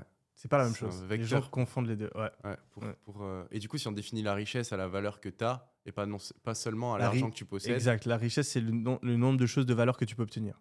Ouais. Ou que tu as. donc là, la définition, elle change complètement. Parce que là, ça a plus de sens, je trouve, quand, quand, quand c'est présenté comme ça. Ouais. Si on définit la richesse, euh, euh, nombre de, valeurs, de choses de valeur que tu. Après, dans notre société, c'est la même chose. Parce que si tu as beaucoup d'argent, tu peux obtenir beaucoup de choses qui ont de la valeur. Ouais. Mais c'est pas exactement la même chose et tout le monde confond. Putain, c'est intéressant comme débat, ça. Si tu es sur un. Si t'es sur un, un- si t'es dans un désert et que tu es milliardaire, tu peux rien acheter. ça Parce que es valeur. riche. T'es pas riche. Tes, tes- tes billets de banque, tu, tu fais quoi? Tu peux essuyer tes larmes avec. Ouais. tu peux rien faire avec. Ouais. Ce qui est- par contre, si tu peux claquer des doigts et on t'amène euh, une nouvelle maison, de l'eau, etc., là, là t'es riche. Mm. Donc en fait, l'argent, on s'en fout. C'est juste un moyen intermédiaire. Un vecteur pour transmettre Ouais. la valeur. Exact. Intéressant. Euh, on va prendre quelques questions euh, de l'audience. D'ailleurs, continuez à nous envoyer vos questions sur Instagram. Je les regarde. Par contre, les gars, c'est infernal. Les vocaux de 3 minutes. Euh, on reçoit genre, euh, je sais pas, 100 vocaux. Je peux pas écouter les vocaux de 3 minutes. Donc, si vous avez une question, présentez-vous rapidement et ensuite posez la question parce que sinon, euh, vous passerez jamais. Je suis sûr qu'il y a plein de questions ultra pertinentes dans des vocaux de 3 minutes, mais je peux pas les, je peux pas les, les passer. Ouais. Euh, T'étais au courant qu'il allait avoir des impôts à Dubaï ou pas? Ah, ça de nouveau, c'est les gens mal informés. Tu sais que j'ai eu un call avec un mec qui crée des sociétés à Dubaï, il me l'a confirmé. Ouais, pour euh, les sociétés qui ont du, font du business à Dubaï. Euh, apparemment pas que. Non. À partir de 2024, c'est en place. Et en fait, il n'y a, pas- y a pas d'annonce officielle. hein. Il y a eu une annonce officielle. En fait, c'est Ah très très sombre, c'est très très. Alors, moi, j'ai pas entendu d'annonce officielle. Il faut euh, renseigne-toi, mais euh, j'ai vu ça passer. Le taux est passé à 9%. Mais ça, c'est le même truc qu'il y a depuis longtemps. Je te jure, c'est vrai. En fait, moi aussi, j'étais choqué et euh, je pensais que euh, on me, on me mentait. Et donc, j'ai pris un call avec quelqu'un qui crée des sociétés à Dubaï, qui a fait une conférence dessus, après, Alors, il y a que- quelques règles. T'es sûr que. Toi, ça va que- pas. Alors, je Non, non, c'est pour les sociétés qui font du business à Dubaï. Non, il y a aussi euh, business en ligne, je crois, Freezone et tout. Et en gros, l'histoire, c'est que ils ont mis plein de trucs en place. Donc déjà, tu peux utiliser beaucoup de leviers avec ta société, c'est-à-dire que si tu payes par exemple ton, ton, ton appart ou quoi avec ta, ta société, euh, ça compte comme, euh, comme des charges, donc tu seras pas imposé Ouais, bon, ça, c'est classique. Ouais, ça c'est classique. Ensuite, tes premiers 100 000 euros de bénéfices, toi au final ça représente pas grand-chose, mais tes Ouais. premiers 100 000 euros de bénéfices sont exonérés d'impôts. Et c'est que, à part... en fait, il y a plein de montages que tu peux faire, et au final, il y en a plein qui vont se retrouver à faire euh, genre des millions de bénéfices et qui vont payer que euh, 50 000 balles d'impôts par an. Tu vois, il y a plein de. Bah, je sais pas, moi, j'ai pas entendu ça en tout cas. Après, peut-être que ça a changé récemment, mais euh, pour le coup, moi, j'ai entendu parler de cette taxe de 9% plein de fois avec des gens qui me disaient oh là là, oh là là. Et à chaque fois, en fait, c'était pour les sociétés à Dubaï. Donc, euh, Ça changerait quoi, tu penses, s'il y a une taxe de 9% à Dubaï? Ouais, c'est pas un problème. Ça change rien. Tu t'en fous. Déjà, 9%, c'est euh, raisonnable. Euh, payer 9% d'im- d'impôt sur le bénéfice, moi, c'est un truc que je trouve très bien. Enfin, ça, ça me dérange absolument pas Ça de payer faire 9%. augmenter, euh, Payer 9% d'impôt sur le bénéfice pour Dubaï, pour la qualité de vie qu'on t'offre, pour euh, la qualité d'infrastructure, la sécurité, euh, la beauté euh, de la ville, la, la modernité, euh, je les paye, mais genre volontiers. Genre, j'en ai rien à faire. Mais payer 27%, comme c'est le cas en France, pour te. aller dans, dans, dans une ville où c'est sale, où t'es pas en sécurité, etc. Là, tu, ça te passe plus en travers de la gorge. Et ensuite, après, ben, tu as tout le reste où tu pas d'impôt. Donc, enfin, 9%, c'est très raisonnable. Moi, je trouve que c'est une bonne chose. Je suis, je suis d'accord, mais euh, j'avais pas, pas l'information. Après, je pense pas que c'est. Je sais pas si c'est- vraiment le cas. Je te jure que moi aussi, j'ai vraiment j'ai recherché beaucoup parce que ça me semblait bizarre et j'avais Ouais. déjà entendu cette histoire. Si tu fais du business avec les gens qui sont aux Émirats, là, tu dois payer des impôts. Mais si tu fais du business avec des gens qui sont hors Émirats, tu payes pas d'impôts. Et du coup, j'ai fait mes recherches, etc. Et visiblement, ça pourrait changer d'ici 2024. Ah, ça Tout ce que pourrait tu- changer. Oui, est-ce qu'il y a une annonce Il y officielle a une annonce officielle, mais en fait, ici, ils font un peu ce qu'ils veulent. Ils peuvent changer les règles très rapidement. Par exemple, Non, mais avait- quand ils annoncent un truc, ils le font. pas toujours. Tant que c'est pas officiel, ils peuvent. Ah oui, euh, mais est-ce qu'il y a une annonce officielle? C'est ça la question. bah, c'est officiel au niveau du communiqué, mais c'est pas officiel au niveau de la mise en place maintenant tout de suite. C'est prévu janvier 2024. Donc, il y a une annonce officielle qui dit qu'à partir de janvier 2024, Ouais. il va y avoir 9% d'imposition sur toutes les entreprises. Ouais. Ok. Bon, si c'est 2023, euh, tu seras pas imposé par contre. Euh, 2024 Donc, L'année prochaine? Euh, 2024 C'est impossible. 2025 C'est impossible. Impossible. Alors ça, pour le coup, je suis vraiment sûr que c'est pas possible. C'est pas possible. On, on en aurait entendu parler. Tu vas me dire que dans, dans 4 mois, on va se mettre à payer 9% d'impôts et Ah, personne tu ne seras imposé sur ce que tu fais à partir de 2024. Donc en, Ouais, en fin mois. 2024, euh, Ouais. à partir de 2024, tu commenceras à Ah, ça, me- ça me surprend énormément. Euh, J'ai pas recherché, mais je- je- ça me paraît très improbable. Moi, j'ai fait un call avec un mec qui a vraiment un business dans ça. Donc, euh, J'avais entendu une fois une rumeur de ça par un mec assez sérieux. Mais euh, depuis rien. On va voir, je vais m'enseigner aussi. Euh, autre question au niveau business. Tu as fait une transition il y a un an, deux ans, où tu as commencé à construire une équipe autour de toi. Avant, tu travaillais vraiment en small group. Et on a une question de quelqu'un, euh, MTH-W, qui nous demande comment monter sa Dream Team ou trouver les bons profils pour recruter. Est-ce que tu as des Ouais, conseils? Parce que c'est quand même un, un- un facteur hyper Je important. fais une mini formation recrutement si tu veux. Vas-y, je suis chaud. Mini formation recrutement et création d'équipe. Alors. Ça, va, ça va enchaîner. Donc, quand tu fais un recrutement, il y a trois choses qui sont importantes. Premièrement, c'est d'avoir un bon filtre. Donc, une bonne manière de, discerner un bon d'un mauvais candidat. Deuxièmement, c'est euh, d'avoir assez de personnes qui euh, rentrent dans ton entonnoir et que tu vas filtrer. Et troisièmement, c'est euh, de tout simplement euh, faire le bon choix. Comment est-ce que tu fais ça? Tu commences par le filtre. Commence par te poser la question de qui est-ce que j'ai besoin et de quel euh, poste est-ce que j'ai besoin. Tu vas prendre dans ton business quels sont les postes les plus cruciaux, les plus importants, les plus urgents, euh, pour lesquels j'ai besoin qu'on m'aide. Et quels sont aussi les plus faciles à déléguer. En général, tu commences par ça. Donc tu vas regarder tout ce que tu fais. Imaginons que tu es tout seul dans ton business, tu prends tout ce que tu fais dans une journée. Parce qu'on commence toujours par déléguer les choses qu'on fait déjà. Commence pas par déléguer les choses qu'on a envie de faire en plus. Donc tu prends les choses que toi tu fais, qui te, prend beaucoup, qui te prennent beaucoup de temps, que tu n'aimes pas faire, idéalement, et euh, que tu, qui sont pas trop compliquées. En général, c'est comme ça que tu fais au tout début. Imaginons, c'est le truc le plus classique, c'est du support client. Souvent, c'est ça au début support client ou euh, de la vente, euh, ce, genre de, ce genre de poste. Du coup, tu te dis, OK, c'est ce poste-là que j'ai envie de déléguer en premier. À quoi ressemble quelqu'un qui ferait ce travail de manière idéale? Qu'est-ce que c'est un A-player pour ce poste-là? Tu penses à ses traits de personnalité, potentiellement son éducation, son expérience, euh, son attitude, etc. Donc tu, en général, moi, je, je- on fait une, dans, mon, dans mon équipe, on fait une feuille. On fait, Un on avatar. ça une euh, scorecard, ouais, donc un avatar, euh, tu mets, etc. C'est plutôt un mec euh, perfectionniste, c'est plutôt un mec euh, euh, efficace, c'est plutôt un mec euh, qui est à l'aise euh, avec les gens, c'est plutôt un mec qui est euh, minutieux, c'est plutôt quelqu'un qui est créatif, etc. Tu mets tous ces trucs-là. Ensuite, tu mets qu'est-ce que cette personne devra faire? C'est quoi ses missions? C'est quoi, genre, les 3, 5 trucs maximum qu'il faut vraiment qu'il fasse et qu'il fasse bien? T'écris. Ensuite, tu as, cet avatar, ce- cet employé idéal. Maintenant, ce que tu vas faire, c'est créer un filtre. Tu vas te dire comment est-ce que je fais pour discerner l'employé idéal de quelqu'un qui ne sera pas l'employé idéal. Et là, il faut réfléchir. Et c'est là où la plupart des gens ils foirent. C'est que déjà, ils font pas ce truc d'employé idéal. Et ensuite, euh, ils ré- réfléchissent pas comment faire euh, la distinction. Donc après, tu as plein de gens. Tu es là, ah ouais, bah, après, au final, tu prends le mec qui t'a mieux parlé, à qui tu t'entends le mieux quand tu as fait euh, l'interview de. Parce que tu n'as aucune idée. Tu peux pas te dire, ah, ce mec-là, en fait, il est pas bien parce que tu n'en as aucune idée. Du coup, tu dois poser des questions. Imaginons, tu as besoin d'un gars qui fait du support client. Tu te dis, ah, j'ai besoin d'un mec. euh, moi, je suis en remote, par exemple, ton entreprise est en remote. J'ai besoin d'un mec qui est indépendant et qui va respecter ses heures, qui va faire son travail, peu importe ce qui se passe, sans que j'ai besoin de lui courir après. Par exemple, tu as défini que ça, c'était un truc important pour ce poste-là.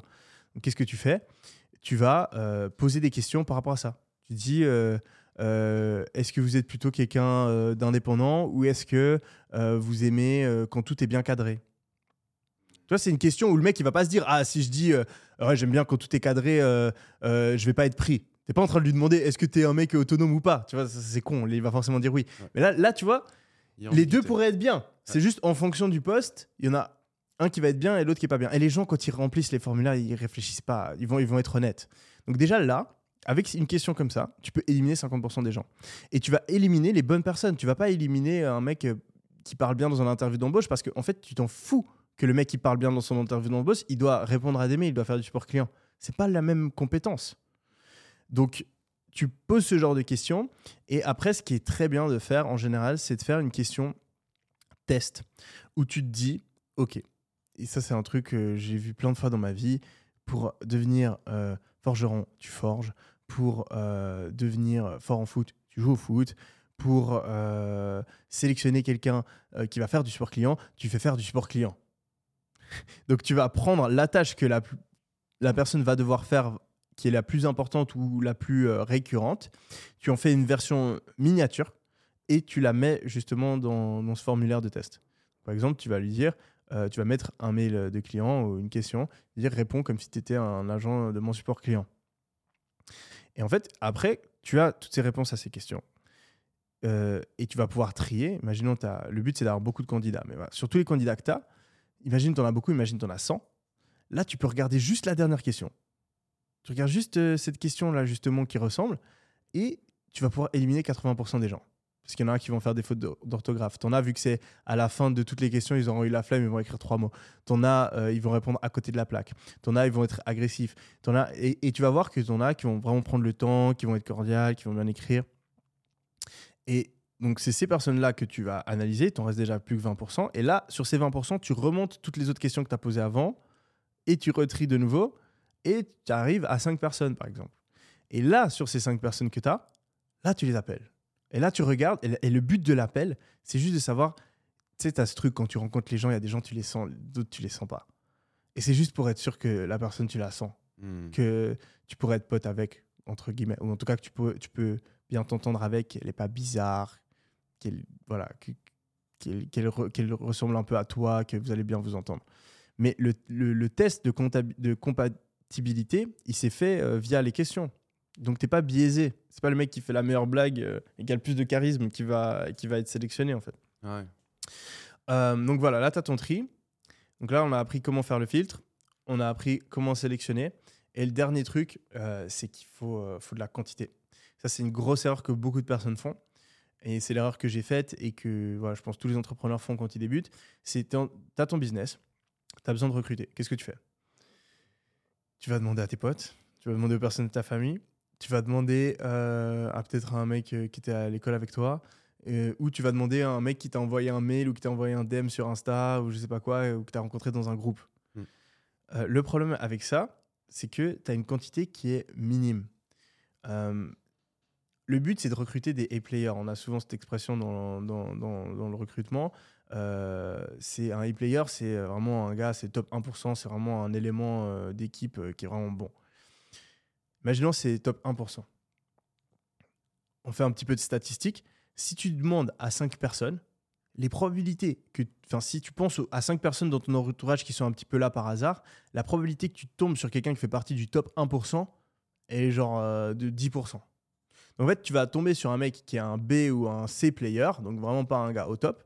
Tu vas l'engager juste parce qu'il était à proximité de toi. Tu n'as pas du tout fait de fil, tu n'as pas comparé, etc. Et tu vas te retrouver avec un employé, euh, un collaborateur qui fait du mauvais travail. Tu vas te dire ah ouais, euh, en fait je dois tout lui expliquer cinq fois, ce serait plus rapide que je le fasse moi-même. Euh, en plus il s'en fout, vu que c'est pas son business, il s'en fiche. Il fait des erreurs, après c'est moi qui dois rattraper. En fait je dois tout faire tout seul. Personne fera aussi bien le travail que moi. Et si tu es un peu perfectionniste, ça va t'énerver et tu vas détester travailler avec. Au final, tu vas devoir le virer, ça va être horrible, tu vas te sentir mal parce que tu dois virer quelqu'un. Ou pire encore, tu vas continuer à travailler avec et tu vas être dégoûté pendant longtemps d'engager et créer une équipe. Et c'est ça qui se passe super souvent. Alors qu'en fait, tu as juste fait une erreur, c'est que tu n'as pas fait de la quantité. Si tu penses que aux personnes de ton entourage ou quoi, peut-être que tu as de la chance, mais en général, tu vas tomber sur quelqu'un qui n'est pas du top 1%.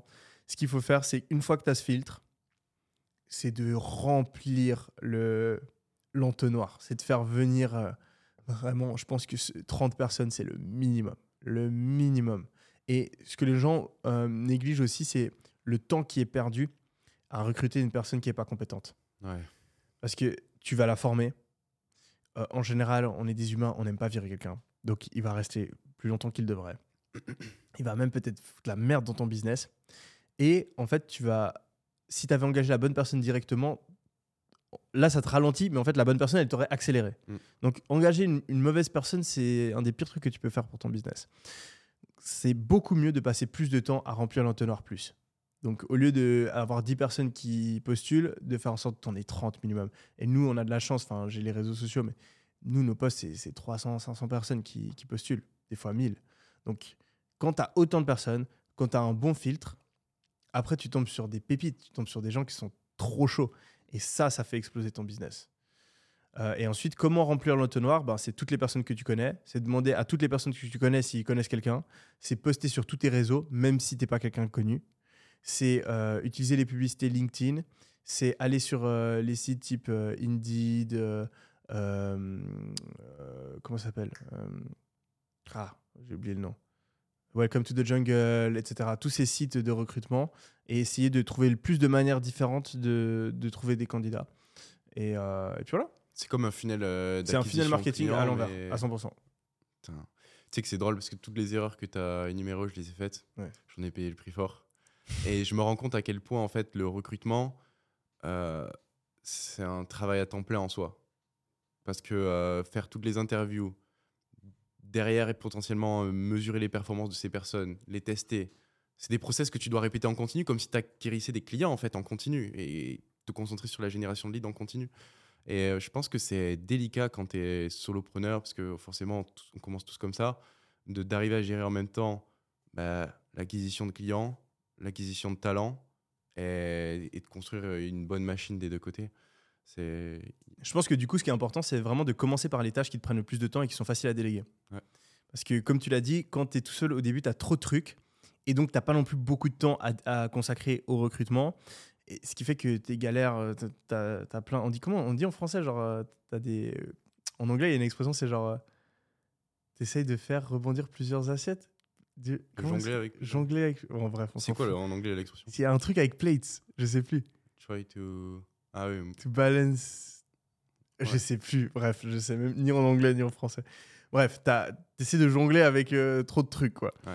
Et euh, donc, souvent, tu as, une activité ou une ou deux activités qui sont pas spécialement complexes, qui te prennent énormément de temps. Et c'est pour ça que tu es, complètement euh, sous l'eau. Et de déléguer justement ces choses-là, c'est ça qui va te permettre de pouvoir souffler et passer plus de temps pour améliorer ton recrutement, ton marketing, etc. Donc, typiquement, déléguer le support client, un truc qui- que la plupart des entrepreneurs font beaucoup trop tard. Euh, déléguer tes appels de vente, c'est ce genre de taf, tu as plein de personnes qui sont formées pour le faire. C'est pas super complexe. C'est assez facile de recruter quelqu'un pour le faire. Donc ça, faut le faire le plus rapidement possible. Et ensuite, le deuxième truc, si tu es intelligent, euh, c'est un peu plus pour les personnes intermédiaires. Je ne recommande pas de faire ça euh, quand tu débutes, débutes. Mais c'est en fait, de, au lieu de recruter tout le temps et de passer, voilà, passer énormément de temps, c'est de recruter la personne qui va recruter. Hmm, Tu sautes une étape. des leaders. Même chose, si tu veux faire croître ton business, tu es en train de mettre en place des nouveaux systèmes, etc., tu casses la tête. Des fois, il faut juste recruter la personne qui va mettre en place les systèmes. Donc, c'est ce que j'ai fait personnellement. J'ai j'ai recruté d'abord. euh, tout début, c'était des coachs. Non, tout début, c'était support client. Ensuite, on a eu besoin, euh, si je prends par exemple euh, business euh, de formation, Ouais, parce qu'après, les autres trucs, c'est complètement. Enfin, dans un SaaS, c'est que des devs. Après, tu as du support client. Tu as du support client partout. En vrai, tous les business, tu as du support client. Toujours des merdes avec Il y, a, il y a toujours des trucs à gérer avec les clients. Mais en général, tu vois, genre moi, par exemple, sur les formations, j'ai commencé. Parce qu'après, sur l'e-com, c'est aussi beaucoup de prestataires. Ça qui est bien avec l'e-com, c'est que tu peux passer par des agences, des prestataires. Ça, te simplifie la vie énormément. Ce serait bien que Euh, t'en parles après. Ouais, je peux en parler aussi de ça. Euh, parce que c'est le même process, en fait. hein. Mais euh, ouais, Euh, en gros, au début, j'étais en mode support client, support client. J'ai plusieurs personnes pour support client. Ensuite, j'ai pris euh, des coachs. Ensuite, j'ai pris euh, des mecs pour m'aider pour la formation. Et je recrutais, je recrutais. Je faisais, je faisais moi-même ces trucs de voilà, la scorecard, les interviews. Et ça prenait un temps de ouf. Et après, tout d'un coup, je me suis recruté une, une assistante. Et donc, déjà là, pff, tu vois, là vraiment, tu t'enlèves. Tu t'enlèves une charge de travail. Parce C'est quoi son qu'avant, rôle à l'assistante en fait? L'assistante, en fait, c'est une personne qui va faire tout ce que toi, tu dois faire, mais où il n'y a pas besoin que ce soit toi qui le fasses. Par exemple, Tu prends tout dans ta journée de travail et à chaque fois, tu te poses la question est-ce que une autre personne peut le faire sans que j'ai besoin de lui expliquer pendant genre 15 minutes? Et toutes ces tâches-là, tu les donnes à ton assistante. Ça peut être euh, réserver un vol, ça peut être booker Ouais. une chambre d'hôtel, comme ça peut être des trucs euh, business. hein. C'est genre, euh, euh, tu dois trouver un avocat, euh, au lieu que ce soit toi qui est sur Google, qui est appelé les gens, hein, trouve-moi un avocat. Et là, bam, tu économises une heure. Tu dois organiser un événement, organise l'événement. Tu, tu vois, tu dois faire un process de recrutement, fais le process de recrutement. Et elle te le fait, et après, ben, tu, tu repasses dessus, au pire, euh, si c'est- s'il y a des trucs que tu dois améliorer. Euh, tu et, gagnes. et tu gagnes un temps de ouf. Donc moi, j'avais mon assistante, j'ai commencé, à- elle était trop bien, du coup, j'ai commencé à tout lui donner, je lui donnais tout, tout, tout, tout, tout. Et au bout d'un moment, elle, elle aime bien, elle est un peu dans les RH de base, donc elle aimait bien les trucs euh, recrutement. Donc j'ai commencé à lui donner de plus en plus. Au final, elle fait tout le recrutement elle-même. Et du coup, au bout d'un moment, je viens vers elle, je lui fais Attends, mais tu veux pas me recruter euh, Donc, déjà, elle, je l'ai je l'ai fait passer d'assistante à CO. Donc, c'est-à-dire que j'avais euh, un une CO, donc quelqu'un qui gère tous euh, les collaborateurs, tout l'opérationnel, le recrutement, tout ça, tous ces trucs, tous les process, les trucs. Et je lui ai dit, attends, mais tu sais quoi, moi j'ai envie d'un CEO carrément maintenant. Parce que je me suis fait ces réflexions. Pourquoi en fait, au lieu de toi te casser la tête à tout mettre en place, recruter et tout, prends juste une autre personne qui fait ça. Et donc, elle m'a recruté euh, un CEO. Et le, après, elle et le CEO ont recruté genre euh, tout le reste. qui Et fait- donc moi, je fais plus de recrutement. Juste à la fin, genre j'ai un rapport comme ça. Genre là, j'ai fait ça euh, juste avant de, de venir. Euh, j'ai genre euh, cinq candidats, des vidéos des interviews, leurs réponses au questionnaire, des, des présentations qu'ils ont dû faire justement pour avoir le poste. J'ai la note que mon CEO a donnée à la personne sur 5, la note que ma CO a donnée. Ils sont classés dans l'ordre du moins bon au plus fort selon ma CO, ma CO et mon CEO. Et donc moi, je vais, je regarde vite fait, je compare, là, je suis là, ok, ouais, c'est bon, vous avez raison. Et c'est bon, recrutement fait en 10 minutes. Énorme. Ouais. Waouh. Et cette transition, euh, tu l'as fait en. Parce que Ouais, ça a pris du temps. hein. ça a pris du temps. Surtout que genre j'ai pas, il y avait pas vraiment de formation là-dessus. Genre j'ai dû moi-même euh, ce process, on l'a, on l'a un peu mis en place nous-mêmes, en observant un peu, en réfléchissant, en peaufinant. Donc ouais, quand tu crées un truc de, de A à Z toi-même euh, avec le trial and error, donc en faisant et en apprenant tes erreurs, ça, ça- surtout quand tu dois recruter, c'est un long process. Nous, on, on a, il y a eu beaucoup de fois, on a recruté des gens, ça n'a pas fonctionné. Et après, avec le temps, tu commences à comprendre, ah, ce type de profil, ça fonctionne mieux, ce type. C'est vraiment un truc euh, qui prend du temps. Je suis convaincu que la vitesse de croissance, c'est la pente à laquelle ton business peut croître, c'est directement corrélé à, à ça, à la faculté d'avoir un bon process de recrutement en place avec Ouais. une bonne équipe. Parce que là, tu peux aller beaucoup plus vite en fait. Hmm. Une Mm. fois que ton assistante, tu l'as trouvée comment hein? Elle a permis d'accélérer les choses pas mal, non? Euh, bah, avec ce process. hein. Sourcing, euh, t'as envoyé Ouais, un max de euh, ça, doit être un, un- Après, nous, comme je t'ai dit, on a ce, cet entonnoir qu'on remplit de plein de manières différentes. Elle, elle a dû voir une story Instagram, je pense. Putain, c'est fort. C'est là où tu as un leverage aussi important Ouais. avec euh, la personal brand. Et après, euh, le même process, on parlait d'agence et de, euh, de prestataires. Par exemple, pour le e-commerce, c'est beaucoup plus comme ça, à moins que tu aies vraiment une taille très conséquente. Euh, nous, on a longtemps que travaillé avec des prestataires de services euh, parce que, en vrai, c'est- très dur pour, euh, dans le e-commerce de recruter au poste clé sans passer par des agences et d'avoir des personnes qualifiées. C'est très difficile. Genre, un média buyer, un responsable de ta brand ou un gars qui va gérer tes stocks ou euh, tous ces postes-là, c'est des postes qui sont tellement en demande euh, parce qu'il y a toutes les agences qui font ce genre de travail et donc qui ont déjà recruté les gens. Euh, tu as les gens aussi qui veulent faire le truc à leur compte, avoir leur propre marque. Et euh, en fait, ben, souvent, quand tu crées une marque, ça va relativement vite. tu as besoin de quelqu'un tout de suite. Donc, si tu dois essayer de trouver un média buyer, et en plus, après, les médias buyers, par exemple, ben, tu as des médias buyers souvent qui sont spécialisés Facebook, un autre, il est plutôt sur TikTok, un autre Google. après, tu as besoin d'un mec pour tes mails. Et en plus, après, il n'y a pas tant de travail que ça un mec, tu vas pas engager un mec pour gérer tes mails si tu es une marque qui fait, je sais pas, un million à l'année. Tu peux pas te permettre d'avoir un mec qui fait que gérer tes mails. Enfin, tu peux avoir un poste un peu euh, voilà, mix où le mec il fait tes mails et après il fait ton copywriting et il fait tes copies. Mais il sera pas vraiment expert dans aucun des trucs. C'est pour ça que en e-commerce, ce que je recommande le plus, c'est vraiment de travailler avec des prestataires. Euh, parce que ben, tu vas avoir des gens qui coûtent moins cher, tu vas pouvoir commencer plus vite, tu vas avoir des gens qui sont déjà formés. Euh, si ça se passe pas bien avec, tu peux arrêter de travailler presque instantanément. Euh, tu as une flexibilité qui est beaucoup plus élevée. Et donc, c'est mieux de travailler avec des freelances ou des agences. Mais là, de nouveau, faut faire gaffe.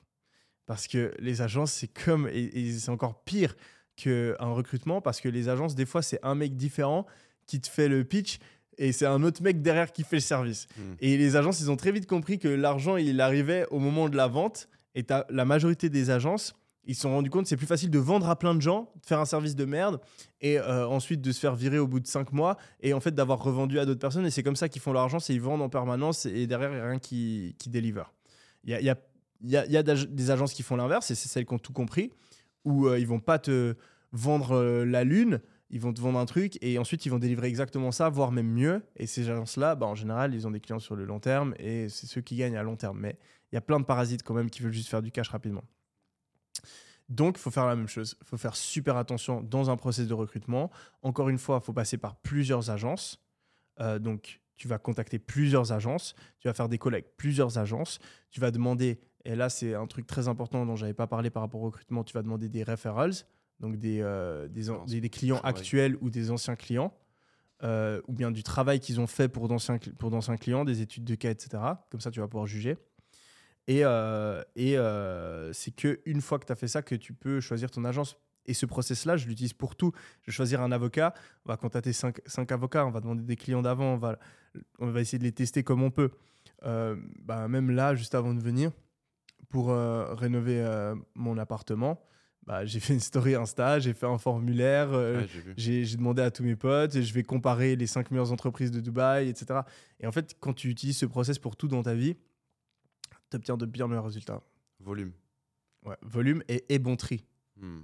Parce que ça, c'est le truc, c'est l'erreur que j'ai fait moi au début. C'est Après, en général, c'est pas l'erreur que les gens font parce qu'ils galèrent à avoir du volume, mais moi, j'ai la chance d'avoir euh, d'avoir mon audience.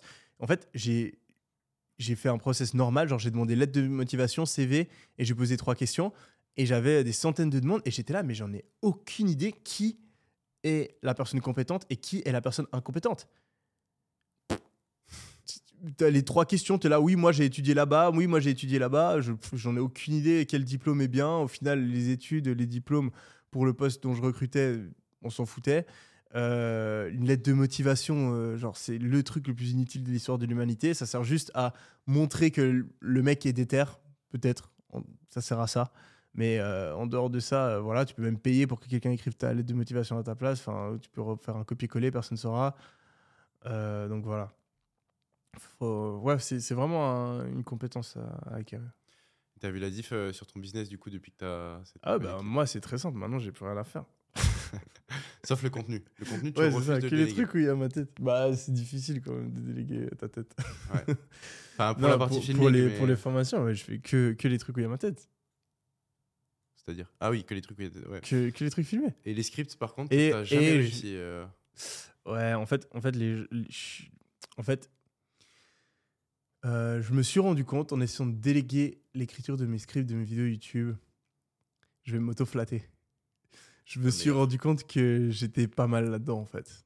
Et, euh, et c'est ça en fait qui a permis à ma chaîne de décoller autant en fait. C'est que je suis assez bon pour, euh, expliquer les choses, j'ai une manière de réfléchir, j'ai certaines connaissances et j'arrive à tout mixer d'une manière où c'est assez intéressant, c'est pas trop boring, c'est bien expliqué. C'est pas non plus le même blabla que tu entends dans toutes les autres vidéos. Euh, il y a ma touche personnelle, après il y a aussi ben, mon histoire. Et donc si je raconte, si par exemple je... j'explique un principe de développement personnel ou un principe business euh, et que je le mets en relation avec une expérience que j'ai eue personnellement sur mes business, c'est un truc qui va beaucoup plus intéresser et euh, beaucoup plus marquer les gens. Par exemple, quand je te donne l'exemple du recrutement, voilà, je te donne euh, un exemple que j'ai vécu personnellement. Tu vas beaucoup plus l'écouter. Il y aura du storytelling. Tu vas mieux le retenir euh, plutôt que euh, si j'arrive en mode ultra théorique. oui, alors le recrutement, vous devez faire ça. Et donc le problème, c'est que c'est très dur de trouver quelqu'un qui arrive à expliquer les choses de la même manière que toi. Et cette personne-là ne pourra jamais en fait mêler les explications à des anecdotes ou à ta vie et ton expérience personnelle. Ce qui rend le fait de, de déléguer l'écriture de vidéos YouTube, euh, en tout cas les vidéos YouTube de mon style, ça dépend. hein. Si tu fais des vidéos par exemple sur les news, c'est complètement différent. Mais les vidéos que je poste sur ma chaîne YouTube, c'est très difficile de les déléguer. C'est ça. Bon, ça c'est la chose que j'ai jamais réussi à déléguer encore. Après, faut peut-être que je réessaye. Euh, et euh, le marketing aussi, c'est une galère sans nom de trouver des gens en marketing. pff. C'est quoi les. les- En fait, ben ça, on en avait parlé avec Oussama. Le problème, c'est que quelqu'un, quand il est fort en marketing, il peut gagner beaucoup d'argent avec son propre business. En génération de leads N'importe quel business. Non, mais euh, en... quand tu dis marketing, la, la problématique, c'est générer plus de prospects. Non, C'est que c'est dur de trouver des gens qui sont forts en marketing, qui sont forts en media buying, qui sont forts. euh, ben voilà, un poste tout simplement de marketeur, euh, CMO, euh, tous ces postes-là liés au marketing, du département marketing, c'est extrêmement dur de recruter parce qu'une personne qui a une, bonne compétence marketing, en fait, euh, ben soit il a déjà été recruté par d'autres entreprises vu que c'est un truc super important, soit il a même son propre business. Euh, parce que si tu es bon en marketing, tu fais de l'argent. Si, tu es bon de la- en marketing, tu fais de l'argent avec euh, ton business e-commerce. Si tu es bon en marketing, tu fais de l'argent avec euh, ton agence. Si tu es bon en marketing, tu peux faire de l'argent de mille et une manières. Le problème, c'est que souvent, les gens qui sont bons en marketing, ils sont pas forcément bons en opérationnel. Et donc, ils font l'argent. Et après, ils ont des clients qui sont pas contents. Parce que le produit, il n'est pas au niveau, le support, l'organisation, elle n'est pas au niveau. Mais il y a l'argent qui rentre. Ouais. Alors que le mec qui est juste bon en opérationnel, ou qui est juste bon en produit, peut pas créer son business tout seul. Donc ces gens-là, c'est facile de les trouver parce que tu en as plein. Tu en as plein, mais ils n'ont pas, ils ont pas leur propre business parce qu'ils n'arrivent jamais à avoir une vente. Ils sont pas bons en marketing. Mais les mecs en marketing, bah, ils ont leur business. Ils ont des business de merde, mais ils ont des business. Les agences, quoi. ouais, ils ont des agences qui. ou, euh, ou des citycoms euh, avec des produits de merde euh, et des clients pas satisfaits, tu vois. Putain. Ouais, c'est Ah. vrai que c'est. J'avais jamais capté que Le marketing, c'est vraiment la compétence la plus importante. Tu gagnes le plus et la plus valorisée actuellement. Ouais, c'est un combat euh, pour l'attention, hein, Ouais. au final. Euh, Est-ce que euh, le désir vengeance, c'est un, moteur pour toi ou pas? Est-ce que tu as l'impression de. Vas-y, une- commence-toi. J'ai l'impression que c'est que moi qui parle, vas-y. Moi, ouais. 1000%. C'est sûr que t'allais dire ça. 1000%. Vas-y, on va pouvoir partir. en- Ah non, mais c'est pas un débat, c'est personnel. Faut qu'on parte en débat. Après, faut qu'on parte en débat sur un truc. Euh, je sais pas, essayer de ré- je vais essayer de réfléchir aussi si on a des trucs qu'on n'est pas d'accord. Parce que j'ai remarqué un truc. Mais on parle de la vengeance avant, mais Vas-y. après, on le fera. Euh, tu sais quel est notre épisode qui a fait le plus de vues? Celui Andrew Tate? Non. Ou euh, c'est pas celui où Sama il dit que les femmes et les hommes ont Non. le même niveau de force physique Non. C'est lequel? C'est celui avec Tammy. Ah bon? Ouais. Ah. Euh, alors, peut-être Ah, que je bah dis oui. une connerie, mais je crois. Je, je crois que j'ai vu ça l'autre jour. Mais Tammy, il a une grosse audience aussi. hein. Et bon, il y a ça, mais c'est aussi parce que c'était le débat de l'année. Ouais, il s'est rentré dedans. Et en fait, je suis convaincu que vous, là, vous voulez du sang. Ouais. Il veut de la baston, il veut du débat. Donc je pense que je pense que je pense qu'il faut qu'on qu'on parte plus en débat, Ouais, qu'on carrément. parte plus en, en débat, qu'on cultive ça, bien sûr dans le respect, mais euh, mais qu'on ait des points de vue qui divergent. qui fait qui, qui fait cliquer, qui fait kiffer les gens. Ouais ouais, regarde 390 000 vues. Ah ouais, c'est ça. Putain. Ouais. Donc euh, vas-y la vengeance. Le désir vengeance. Moi, j'ai des vengeances à prendre. Déjà pour euh, contre plusieurs personnes. D'abord, toutes mes ex. je veux être le mec qu'elles pourront plus jamais retrouver dans leur vie. Genre, je me dis, euh, comme ça, je suis, je suis tranquille, ça m'apporte. euh, Donc, je vais me venger contre toutes mes ex déjà. Ensuite, euh, je vais me venger contre qui d'autre? Euh, Ah ouais, mon prof. mon prof de terminale. Il m'a mis, je crois, 7 sur 20 en oral de bac. J'avais pris informatique et sciences du numérique au bac pour apprendre à coder. Il m'a mis 7 sur 20 en oral, donc je l'ai toujours en travers de la gorge. Donc dans ma tête, je me fais le film où le jour où je suis ultra riche, bon, bah, j'arrive devant mon lycée avec une belle voiture, je lui dis bonjour, je lui serre la main, comme ça, ou. Voilà. C'est donc il y a lui aussi qui est sur ma liste. Ensuite, quand j'étais jeune, Putain, mais tu sais que, juste t'interromps là-dessus, tu sais que Vas-y. moi, j'ai eu. tu l'as eu cette histoire? j'ai- Le, le truc du prof, je l'ai eu, mais en mode Énorme. hardcore. Tu racontes après. Euh, Vas-y, je la fais, c'est rapide. En gros, j'avais un prof d'économie. Euh, il m'aimait pas trop. Parce que moi, j'ai toujours eu un peu. J'ai toujours été un peu euh, nonchalant. Genre, j'arrivais en classe, je. je- je- J'écoutais pas. Euh, je- on devait faire un exercice, je voulais pas. Je le faisais à moitié. Euh, j'oubliais mes affaires. euh, J'étais tout le temps en train de parler, etc. Mais j'avais genre les meilleures notes. Et donc, surtout en économie. En économie, j'étais vraiment le meilleur de la, de la classe. Et euh, le prof, en fait, on avait ce- cette love-hate relationship un peu parce que il, il- voilà, il voyait que j'étais bon, mais il était énervé parce que je m'appliquais pas.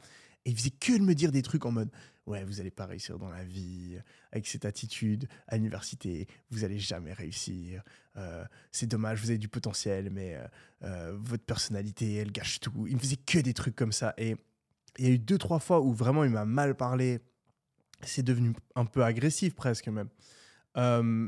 Et genre au début, quand j'ai commencé à réussir dans le, dans le business, j'ai eu un reportage qui a été fait sur moi donc euh, à, à la RTS, donc l'équivalent de TF1 en Suisse. Et c'était vraiment genre, euh, c'est genre euh, pour la Suisse, c'est genre la chaîne. T'es suisse, tu le vois. Euh, c'était genre une émission euh, bien vue. Et euh, dedans, on voyait tout. Genre, on voyait que j'étais allé à Harvard, sauf erreur. Ouais, on voyait que j'étais allé à Harvard. On voyait la conférence que je faisais. On voyait les chiffres de mes business. Genre, on voyait vraiment que j'avais genre pas mal réussi, tout en étant toujours à l'université. Et suite à ce reportage, euh, ce prof m'a envoyé un mail. Et il m'a dit euh, Oui, euh, je m'excuse, en fait, c'est vous qui aviez raison. Genre, vraiment en mode C'est moi qui ai des choses à apprendre de vous et tout. Genre, il m'a envoyé ça, limite, je me sentais mal.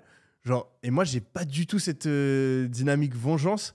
Et donc, je lui ai répondu, on s'est revus et tout. Enfin, en, vrai, moi, je l'aimais bien. C'est juste qu'il faisait que de me critiquer parce que j'avais pas la bonne attitude. Et en vrai, il avait raison au final. Donc, euh, donc voilà, mais ouais, j'ai eu vraiment le 300. Genre, ça pouvait pas être plus hardcore. Genre, c'était vraiment le prof avec qui j'avais le plus d'embrouilles. Et il est venu m'écrire un mail. euh, c'était n'importe quoi. Le rêve de tous les mecs. Mais moi, qui- moi ça m'a mis mal. J'étais Ouais. mal parce que je me suis dit, tu le mec, il doit, il doit se sentir mal euh, ou quoi, parce que son mail, il a écrit un peu en mode genre, euh, ouais, en fait, euh, c'est toi qui as des trucs à m'apprendre. Genre, enfin, le mec, il a 50 ans, tu vois, je, je me sentais mal. Je pense que même peut-être ça l'a un peu blessé dans son. Je sais pas. Et, et j'ai pas du tout, j'étais pas du tout en mode, oh, voilà, il a compris. Enfin, j'ai l'impression que c'est le truc dont tu rêves tout le temps. Et quand ça se passe, en fait, tu t'en fous, en général. Parce que quand tu arrives au niveau où quelqu'un qui t'énervait euh, se rend compte que toi, tu as réussi, trop en tard. fait, tu penses plus à cette personne déjà. Mm. Mais bon, vas-y, vas-y, continue. Non, le dernier truc, c'est euh, quand j'étais plus jeune, je me suis fait. euh, Putain, ça, ça me reste en travers la gorge. Non, je me suis fait virer de mon club de rugby. Genre, j'ai joué 8 ans au stade toulousain et euh, j'étais pas assez bon. Et genre, à la fin de l'année, ils m'ont dit Bon, Antoine, l'année prochaine, ça va pas le faire. Ouais. Ça, ça pique ça. Donc, Et donc, euh, tu as envie de réussir pourquoi Pour que ces personnes-là, ils, se, ils se Mm. disent Ah, on avait. Ils avaient raison, du coup, quand même. T'as pas réussi en rugby. Ouais, ils avaient raison, mais genre, euh, j'aimerais euh, j'aimerais prendre une revanche en mode euh, pas. euh, pas le, le jugement qu'ils avaient fait de la personne que j'étais, que ça soit pas le bon, quoi. Genre, fausser les cartes. Après, je vais pas revenir au club. Eh, regardez, je vais vous racheter, les gars. non, non, non, je vais pas racheter les New York Jets comme, comme Gary Vee. Enfin, Ouais. quoique, c'est c'est une idée pas mal en fait. En, en vrai, moi, je, suis de l'avis que toute motivation est bonne. Je suis de l'avis qu'il faut, faut prendre toutes les motivations que tu peux avoir et toutes les utiliser parce que c'est tellement dur qu'il faut utiliser toutes les motivations. Et il y a beaucoup de personnes qui critiquent les motivations un petit peu plus négatives, comme le fait de vouloir se venger, vouloir avoir le respect, vouloir même vouloir acheter des conneries. Tu vois, il y a beaucoup de gens qui crachent là-dessus en mode non, tu dois pas vouloir réussir parce que tu as envie d'avoir une belle voiture, tu dois vouloir réussir parce que t'aimes heureux. apporter de la valeur aux autres. Enfin, si toi, tu as envie de réussir parce que tu as envie d'apporter de la valeur aux autres, cool pour toi, utilise cette motivation. Si, euh, je sais pas, Jean-Paul, il a envie de réussir juste parce que il a envie de foutre le somme à son ex, eh ben, très bien, qu'il, qu'il- tant que ça le fait travailler, tant que ça le fait avancer, tant que ça le fait euh, s'améliorer, je trouve que c'est une bonne motivation.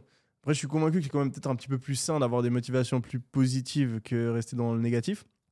Mais il y a un truc qui est vrai, c'est que les motivations négatives euh, sont quand même très puissantes. hein.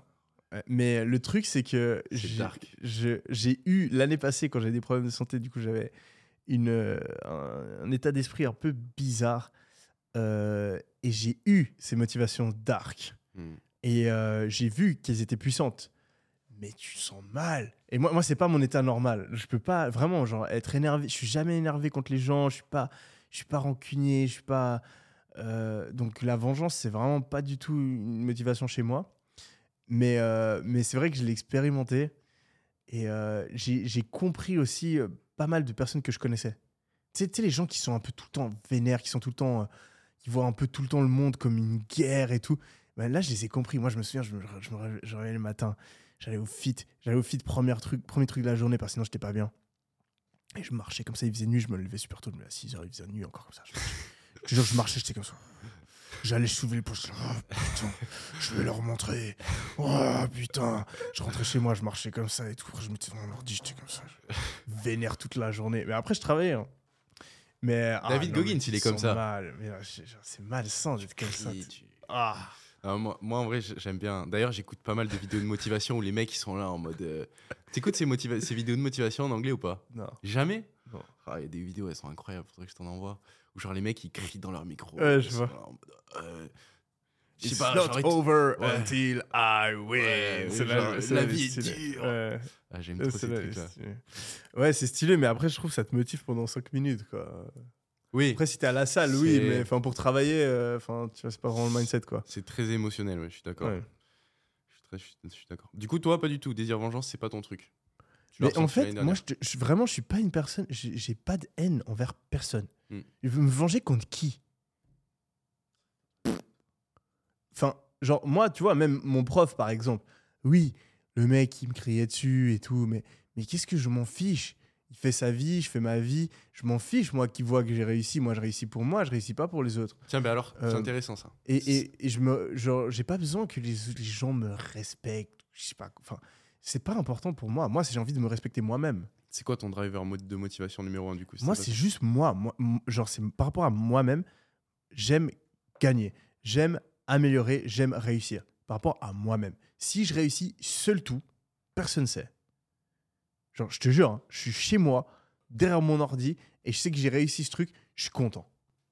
Je suis plus content derrière mon ordi après avoir réussi à faire un gros truc pour mes business ou je sais pas, accomplir un grand truc de ma vie, que je le suis euh, quand il y a tout le monde qui me félicite ou quand, euh, je sais pas, il y a une foule qui m'applaudit ou quand il y a quelqu'un qui vient vers moi et qui me dit Ah, trop stylé ce que tu fais. Mm. Genre, c'est vraiment par rapport à moi-même. Et si j'ai l'impression que je fais de la merde, si j'ai l'impression que je suis en train de perdre au jeu de la vie, je me sens mal. Si j'ai l'impression que je gagne au, jeu de la vie, je me sens bien.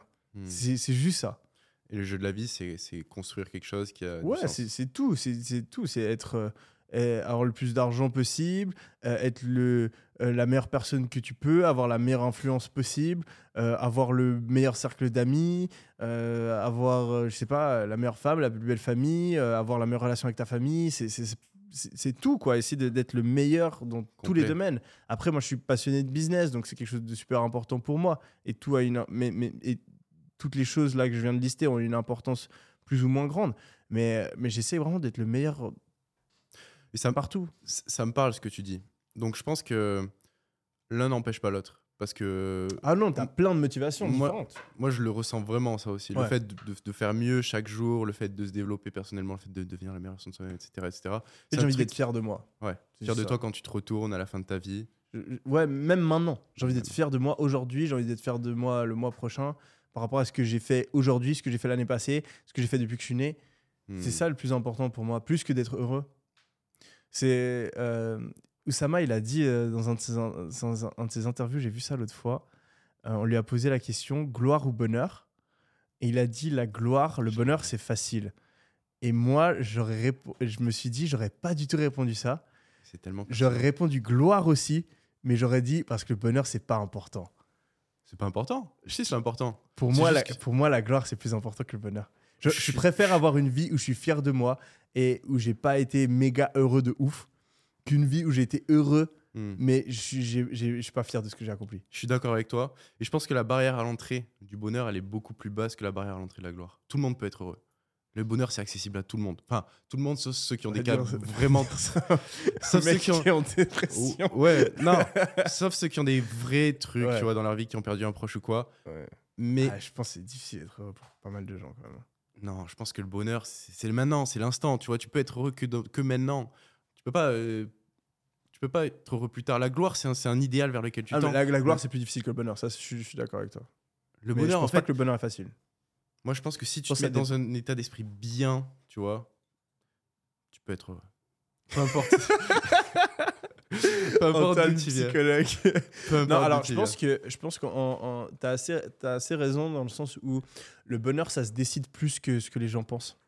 Le bonheur en fait c'est un choix de voir le verre à moitié plein plutôt que le voir à moitié vide. C'est vraiment sur quoi est-ce que tu focalises tes pensées. Si tu es tout le temps en train de focaliser tes pensées sur ce qui te manque, tu seras malheureux. Si tu es tout le temps en train de focaliser tes pensées sur ce que tu as, tu seras heureux. Euh, typiquement, euh, quelqu'un qui euh, voilà, est au SMIC, euh, a des problèmes familiaux, etc.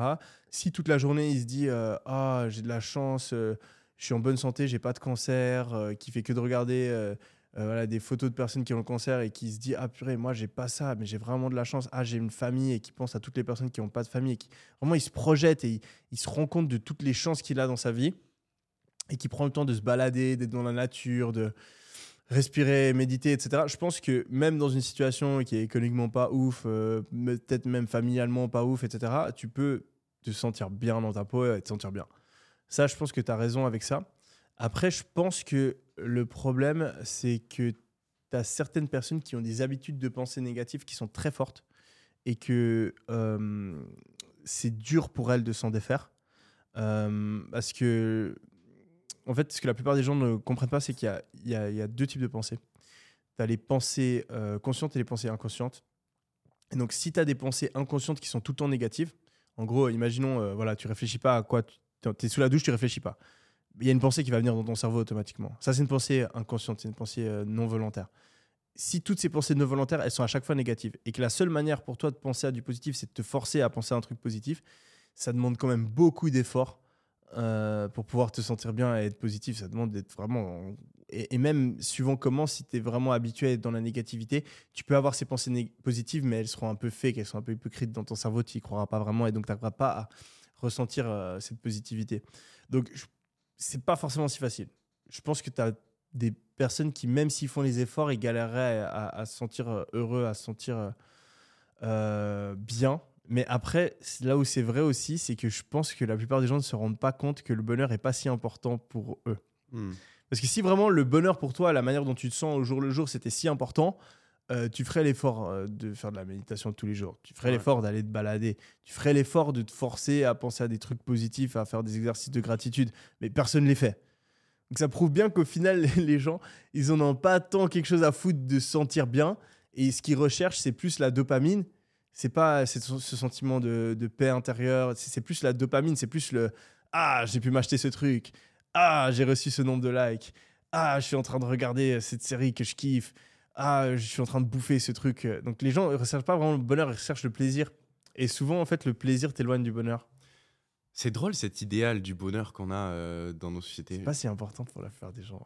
Si. Regarde toutes les familles. Ta Alors- mère, elle te dit quoi? Alors, je pense, tout le monde dit que c'est le plus important, Ouais. mais personne Ah. n'agit comme si c'était le plus Mais important. Donc, et, et, et il faut pas écouter ce que les gens disent, il faut regarder les actes.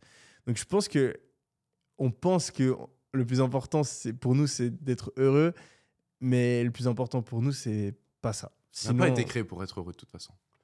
ouais, je pense que c'est pas une bonne manière de vivre, hein, de vouloir juste être heureux. Quand on regarde d'un point de vue religieux ou évolutionnaire, ça n'a aucun sens le bonheur. Hmm. Euh, c'est pas ça qui va permettre à l'espèce de survivre, Mm. si tu regardes d'un point de vue évolutionnaire. Mm. Et Dieu t'a pas fait pour être heureux. Mm. Enfin, ça. Bah, Donc sinon, c'est une sorte d'anomalie ou d'idéal qui, qui a été. Après, si tu regardes dans les sociétés, euh, c'est pas, pas que commun à nous euh, Ouais. de l'Ouest. Ah, euh, tu sais que c'est assez différent justement En Asie et en tout Asie, en, en- en Inde justement Les- avec le bouddhisme, ils ont ils ont une les moines. relation très différente par rapport à ça. tu sais ou pas? Euh, alors, je, je suis vraiment pas un expert, mais justement, il porte une importance euh, plus grande à, Calme. au calme, à la sérénité, au, au bonheur. au- au- En fait, pour moi, c'est un peu faux hein, de, de schématiser ça comme ça, mais ça m'aide. Moi, pour moi, je, je vois une grande différence entre la dopamine et la, la sé- euh, Sérotonine. sérotonine. pardon. Donc, entre la dopamine et la sérotonine. Pour moi, la dopamine, c'est vraiment ce truc de plaisir. euh, ah, je recherche, euh, tu vois, genre je bouffe un truc sucré, dopamine j'accomplis ça, dopamine. Et alors que la sérotonine, c'est plus cette paix intérieure, tu sais, ce sentiment où tu es genre calme et, t'es genre, et tu te sens bien. Et pour moi, la société euh, donc de l'Ouest, donc euh, genre l'Europe et les États-Unis, on est énormément en mode dopamine. On veut le plaisir à court terme, genre plaisir, plaisir, et on veut les accomplissements, on veut accomplir des trucs, etc. Alors que justement, de ce que j'ai compris, en, en Asie, surtout en Inde, c'est plus euh, en mode sérotonine, c'est plus on veut se calme. Hmm. On veut, on veut pas avoir la dernière voiture, on veut juste se sentir bien dans sa vie. On veut pas accomplir le plus de trucs, on veut juste se sentir bien. On veut pas euh, bouffer le- plein de chocolat, on veut juste manger sain et être relax, tu vois. Hmm. Euh, donc je pense qu'il y a ces deux opposés. C'est intéressant. L'harmonie avec. euh, Ouais, il y a, y, a y une grosse notion aussi d'harmonie avec l'instant présent qu'on n'a pas forcément Ouais. nous. euh, Et l'instant présent, pour moi, c'est- ça va dans ce truc de, de sérotonine, de calme, de... hmm. Ça, c'est intéressant, on n'en avait pas parlé encore. Ouais. Euh, il nous faut un débat, là. café ou pas café? Je sais déjà la réponse. Ah, je suis pas café. moi. Moi, je suis café, mon gars. Ah ouais Ah ouais Ouais. Ok. Tu veux qu'on parte ton débat? Vas-y, vas-y. Ok, alors. Là, je sens que tu as des arguments pour le café. Et le café. t'as des arguments pour défendre le café, toi ou Bah, en fait, c'est purement euh, ressenti, donc euh, tu pourras ça. pas aller contre ça. le problème. Alors moi, mon premier argument déjà, c'est que c'est un méga ressenti. Je pense que mon corps ne fonctionne pas du tout avec le café. Jamais j'ai bu un café et je me suis dit, oh ouais, euh, heureusement que j'ai bu ce café. Maintenant, je me sens mieux. À chaque fois que je bois du café, c'est soit ça me fait rien, soit je suis euh, surexcité, genre j'ai les mains moites, euh, j'arrive pas à me concentrer parce que j'ai trop d'énergie, je transpire. Donc j'ai jamais le, le- le juste Le milieu. Et, et souvent, quand ça monte, ça crache. Donc si je, je suis comme ça, après, je suis dead. Et j'ai Hmm. un sentiment un peu, je me sens pas bien dans, dans mon corps. Donc je pense que ça vient énormément déjà de, de moi-même, c'est très personnel. Euh, et ensuite, euh, je pars vraiment du principe quand même que euh, le café c'est une drogue. La définition d'une drogue, c'est quelque chose qui va influencer la manière dont ton cerveau fonctionne. Et en fait, je suis assez convaincu que toutes les drogues sont mauvaises pour le cerveau parce que tu crées une tolérance et que tu, tu fais dévier en fait l'homéostase, donc le, le, le- le point de- d'équilibre de ton corps et de ton cerveau, ce qui euh, conduit forcément à des, effets négatifs euh, à terme. Donc euh, je pense que le café, c'est la même chose. Si tu l'utilises de temps en temps dans une période vraiment voilà, où tu as vraiment besoin de plus d'énergie, etc., ça peut être utile. Mais si tu regardes, enfin, la meilleure manière de l'expliquer, ce serait mathématiquement, il me faudrait un schéma, mais imaginons tu as jour 1 à jour 30. Si tu as vraiment besoin entre jour 1 et jour 5 de travailler comme un malade et après de jour 5 à jour 25, c'est moins important. Imaginons tu as un examen. Euh, là, ben, boire du café pendant 5 jours, ça peut être utile. Tu vas avoir plus de motivation, plus d'énergie, etc. Mais si tu essaies de maximiser à long terme ta productivité sur 30 jours, ou même peut-être même pire, hein, sur un an, je suis convaincu que le café, ben, ça va te donner plus d'énergie sur le moment présent. Mais en fait, tu vas en avoir besoin toujours plus. Tu vas te prendre des crashs qui sont toujours plus grands jusqu'au moment où tu ne peux pas fonctionner sans café. Et en fait, tu vas fonctionner sur café à, un niveau de productivité qui est inférieur à ton niveau euh, sans café si je t'avais jamais pris de café de ta vie. Et donc, en fait, je pense que tu as plein de gens qui aujourd'hui ont bu du café pendant 3, 4, 5 ans, même peut-être plus. Et ils se disent, ah, ils essaient d'arrêter de boire du café pendant une semaine, ils n'arrivent rien à faire. Et du coup, ils disent, ah ouais, le café, ça sauve ma vie, etc. Mais en fait, non, c'est juste que ton corps, il est en manque de café. Et donc, tu es en train de. Tu as, le down, donc la productivité négative, qui vient rattraper toute la productivité positive que tu as eue par le passé, même pire. Mm. Donc, alors que si tu n'avais jamais pris de café de ta vie, en fait, au total, tu aurais eu plus de productivité. Et donc, je pense que c'est une illusion. Et tu as, Baker, par exemple, c'est un, un mec aux US, lui, Alex Baker. Euh, lui, il faisait que parler de café, etc. Le mec, il était accro au café. Et je crois qu'il a fait un tweet, là, il y a, il y a 3-4 mois, euh, en mode, euh, ouais, genre, je me suis menti à moi-même pendant 5 ans. Euh, là, j'ai arrêté de boire du café pendant deux mois et je réalise que en fait, je suis beaucoup plus productif sans café, alors que euh, j'ai tenu toutes les théories qui existent par rapport au café. Mais c'est juste que en fait, j'étais quand j'arrêtais le café, j'étais justement en train de euh, j'étais en down, j'étais en sevrage de café et que le café momentanément ça m'aide, mais à long terme ça a niqué ma productivité. Donc je, je suis assez convaincu que c'est pas, pas positif. Ouais, bah, c'est vrai que. Bon, alors je vais essayer de, de débattre. c'est peut-être pas le meilleur sujet de débat. Là, euh, Non, moi je sens que, que ça me booste. Je sens pas forcément que je construis de tolérance, mais en fait c'est ultra personnel comme sujet parce que chaque corps va réagir différemment. Donc c'est ultra difficile de, de débattre dessus. En tout cas, moi je me souviens que cet été à Saint-Tropez, tu disais pas non aux espresso martini. hein. Ah, mais pour faire la fête, c'est bien, mais c'est pas en termes de productivité. Attends, Ah, je bois de l'alcool. Si je bois de l'alcool, je peux bien boire du café. hein. Ouais, je sais. Tu préfères l'alcool euh, que les cafés? Ah de large. Ah, Moi c'est l'inverse. Quoi? À choisir, tu me donnes euh, Après, ça dépend pour faire quoi. Enfin, je vais pas boire de l'alcool. en pour- soirée un Red Bull ou euh, Ouais. un shot de tequila. Ouais. Je prends le Red Bull. Ah non. Zéro doute. Ah non. D'ailleurs, euh, j'ai vu dans les commentaires que vous demandiez pourquoi est-ce que j'étais aussi fatigué sur le dernier podcast. je déteste la tequila. et, et si vous n'avez pas vu, on a fait qu'en boire, donc euh, j'étais pas Tu dedans. sais qu'il y a des mecs, ils étaient en mode ouais, c'est un mauvais exemple, boire de l'alcool et tout. C'est Moi, abusé. C'est bon, tout le monde boit de l'alcool, c'est pour rigoler. Bah, je pense pas que tout le monde boit de l'alcool. Je pense qu'il y a pas mal de gens. Après, tu sais, t'as les- t'as la religion euh, et t'as pas mal de gens. C'est de plus en plus de personnes qui boivent pas d'alcool. Et en vrai, en vrai, euh, ils ont pas complètement tort. Bah oui, c'est pense que- dangereux, Je mais- pense que l'alcool, bon, déjà, c'est dangereux. Ça fait faire euh, n'importe quoi à certaines personnes. Et euh, tu mets pas mal de temps à récupérer. Ça nique ton cerveau, ça nique ta mémoire. Enfin, il y a quand même pas mal de downside. Il y a pas mal d'effets négatifs. Oui, mais tu le sais, ça. Euh, ouais, après, je pense que c'est comme tout. c'est voilà. Faut le- Ça dépend de la doses. quantité. Et bah, moi, le choix que j'ai fait il y a, il y a un an, c'est avant, je buvais une fois par semaine. Genre, je sortais le samedi soir, je buvais. Et là, maintenant, j'ai changé. Où euh, huit mois de l'année, je vais pas boire du tout. Genre, même le week-end, je bois pas. Je bois pas une seule goutte. Genre là, par exemple, là, je suis revenu de vacances. Ça fait euh, une semaine que je bois pas. Et euh, je vais faire au minimum 30 jours sans boire. Je vais peut-être probablement faire euh, même plus. Donc je bois pas du tout. Et après, par contre, quand je suis en vacances, je peux boire. Hmm. Et je, trouve que ça fonctionne mieux parce que le problème, c'est. et moi, je te dis, mon corps il- il- et l'alcool, c'est un mix. Ah oui, ça se mélange bien. ça, ça se mélange parfaitement. Ah oui. Je suis pas, je suis pas, je suis pas fatigué. J'ai pas l'alcool mauvais. Je m'énerve pas. Je suis heureux. Je suis bien. Je suis gentil. Le lendemain, je suis, je suis de bonne humeur. Même le lendemain. Tu sais que moi, le lendemain, après avoir bu, le Ah ouais lendemain, je me sens super bien. Genre, je, je- genre, cet été, je me réveillais. Bon, je me réveillais assez tard, du coup, vu que je m'étais couché tôt. Enfin, tard. Et euh, enfin, tôt le, mat- le jour d'avant, quoi. Et euh, enfin, le jour d'après. Et euh, du coup, je me réveille. Et je vais comme ça, je marche. Je suis là, ah, je me sens bien. le lendemain, genre, alors que normalement, T'es- censé être en Ah, gueule de bois. une Et je, me sens bien. T'es une anomalie. Ouais. c'est pour ça, je pense que la plupart des gens euh, aiment pas l'alcool parce que le lendemain, en fait, tu peux Ouais. rien faire. Ouais, ouais. Bon, après, je vais pas. Enfin, plus difficile de travailler quand même le lendemain. Mais je me sentais de bonne humeur, tu sais. Genre pour parler tranquille, être en vacances, euh, être sur une terrasse tranquille, c'est le bon mood. Je pense que c'est une bonne philosophie de faire par période de l'année. Ouais. Ah non, c'est mieux. Parce que sinon, t'as trop de cassures, euh, de coupures. Ça, c'est un truc aussi où on parle toujours de balance. Mm. Avoir une vie qui est. euh, comment est-ce qu'on dit en français euh, bah, Équilibre. euh, équil- d'équilibre, ouais, équilibré, une vie équilibrée. Euh, et je pense que c'est une énorme connerie.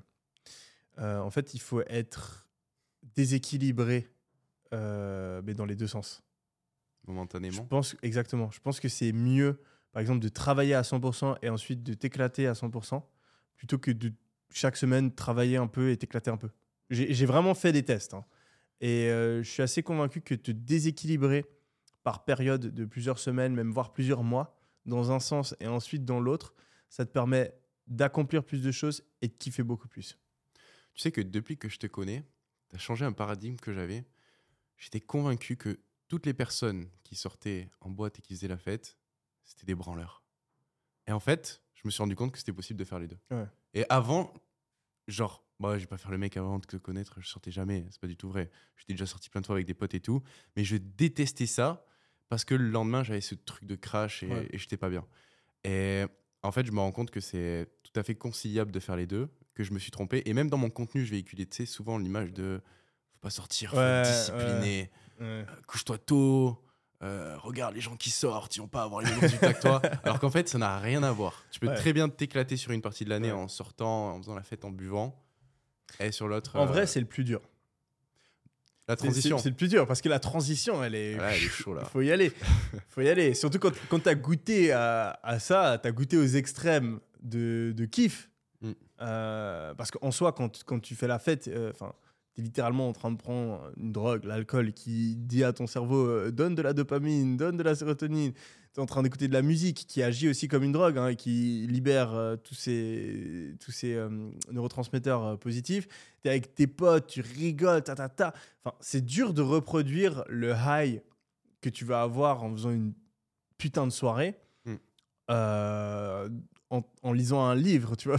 Ouais. Donc, tu as, une transition de où tu passes de là à où tu dois retourner dans de la discipline, euh, travailler, faire des choses que tu n'as pas envie de faire, aller à la salle, euh, te forcer, etc., qui est très dur. Mm. Et donc, en fait, là où tu as quand même, je pense, souvent raison, la plupart des gens qui sortent, c'est des branleurs. Parce que la transition est extrêmement dure. Mais je pense que les gens qui ont le mieux compris comment vivre la vie, c'est des gens qui arrivent justement à faire ces transitions et qui arrivent de passer de l'extrême, je travaille comme un malade, à l'extrême, je kiffe comme un malade. Parce que aller faire une promenade et rigoler un petit peu comme ça avec un pote, c'est sympa, mais enfin, on va pas se mentir, le niveau de high, le niveau de, de kiff, il a rien à voir avec euh, faire la fête comme, un- comme un ouf. Euh, donc, tu arrives à tout avoir. Tu arrives à accomplir des choses dans ta vie et à avoir des moments de kiff extrêmes si tu as la discipline de passer de l'un à l'autre et être capable de faire euh, ces transitions-là. Et c'est ce que tu vois. Enfin, euh, je, je vois les gens que je rencontre. euh, ben, tu as les, les, les, les, les plus grands entrepreneurs, les plus grands. euh, peut-être pas sportifs, c'est plus difficile, mais les plus grands, même Ah, les, l'été, les- ils se les- cartouchent hein, quand même. les Ouais, sportifs, tu vois, hein. ils, ils- ils- ont tous un peu ce, délire-là. T'as d'autres personnes qui sont plus réservées, qui sont vraiment juste en mode productivité à 100% et tout. Mais après, je pense que c'est les gens qui, qui maximisent le plus la gloire, comme on, comme on l'a dit. Je pense qu'en soit un gars qui s'octroie aucun plaisir, il a quand même plus de chances de réussir euh, à atteindre son Oui, objectif. Mais après, à quel prix? Mais c'est intéressant euh, cette notion des extrêmes.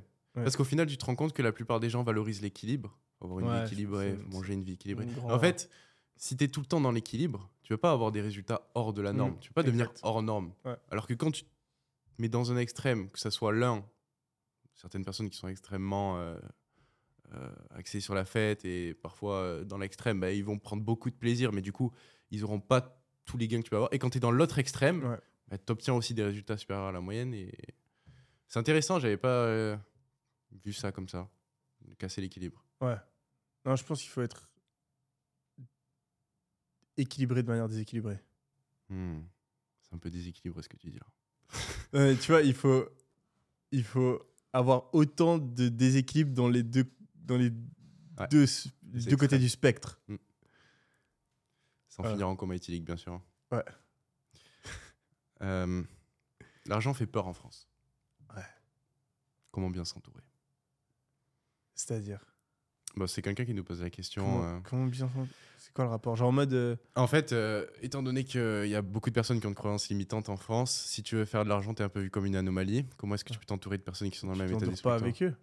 Non, comment est-ce que tu peux t'entourer de personnes qui, elles, veulent faire de l'argent et qui n'ont pas cette euh, croyance limitante par rapport à l'argent? Euh, C'est quoi ta théorie par rapport à ça? Ouais, je sais pas, j'ai pas beaucoup d'expérience par rapport à ça. Moi, enfin, je sais pas, t'es dans une université, il y a forcément des gens qui pensent comme toi et ça va devenir tes potes. Non? C'est ton vécu Moi, oui. Moi, c'est un peu différent. Ouais, bah vas-y, peut-être t'as plus de choses à dire sur le sujet. Moi, je suis, en fait, les personnes avec qui je suis devenu pote, ils avaient les mêmes motivations, les mêmes manières de voir le monde que moi, et donc du coup, euh, bah oui, il y a des gens qui étaient différents, mais je m'en foutais, c'était pas mes potes. T'étais en école de commerce? Ouais. Moi, euh, non, il n'y avait pas vraiment de gens qui voulaient faire euh, du business autour de moi. Donc, ce que j'ai fait, c'est que je me suis entouré que de personnes euh, en ligne. Donc, je regardais du contenu à longueur de journée de personnes qui avaient les croyances que je voulais avoir. Et à force d'être fré- fréquenté comme ça dans cet environnement, j'étais, par contre, j'étais assez solitaire. Du coup, euh, dans la vraie vie, j'avais pas vraiment. euh, Et le fait d'être comme ça, immergé dans cet environnement, ça a forcément joué sur euh, mes croyances. Et après, quand je suis arrivé à Dubaï, là, je me suis retrouvé dans un environnement avec des gens qui consommaient le même contenu que moi, qui avaient les mêmes ambitions que moi, qui avaient les mêmes habitudes que moi. Et du coup, c'était plus évident pour se Hmm. mélanger.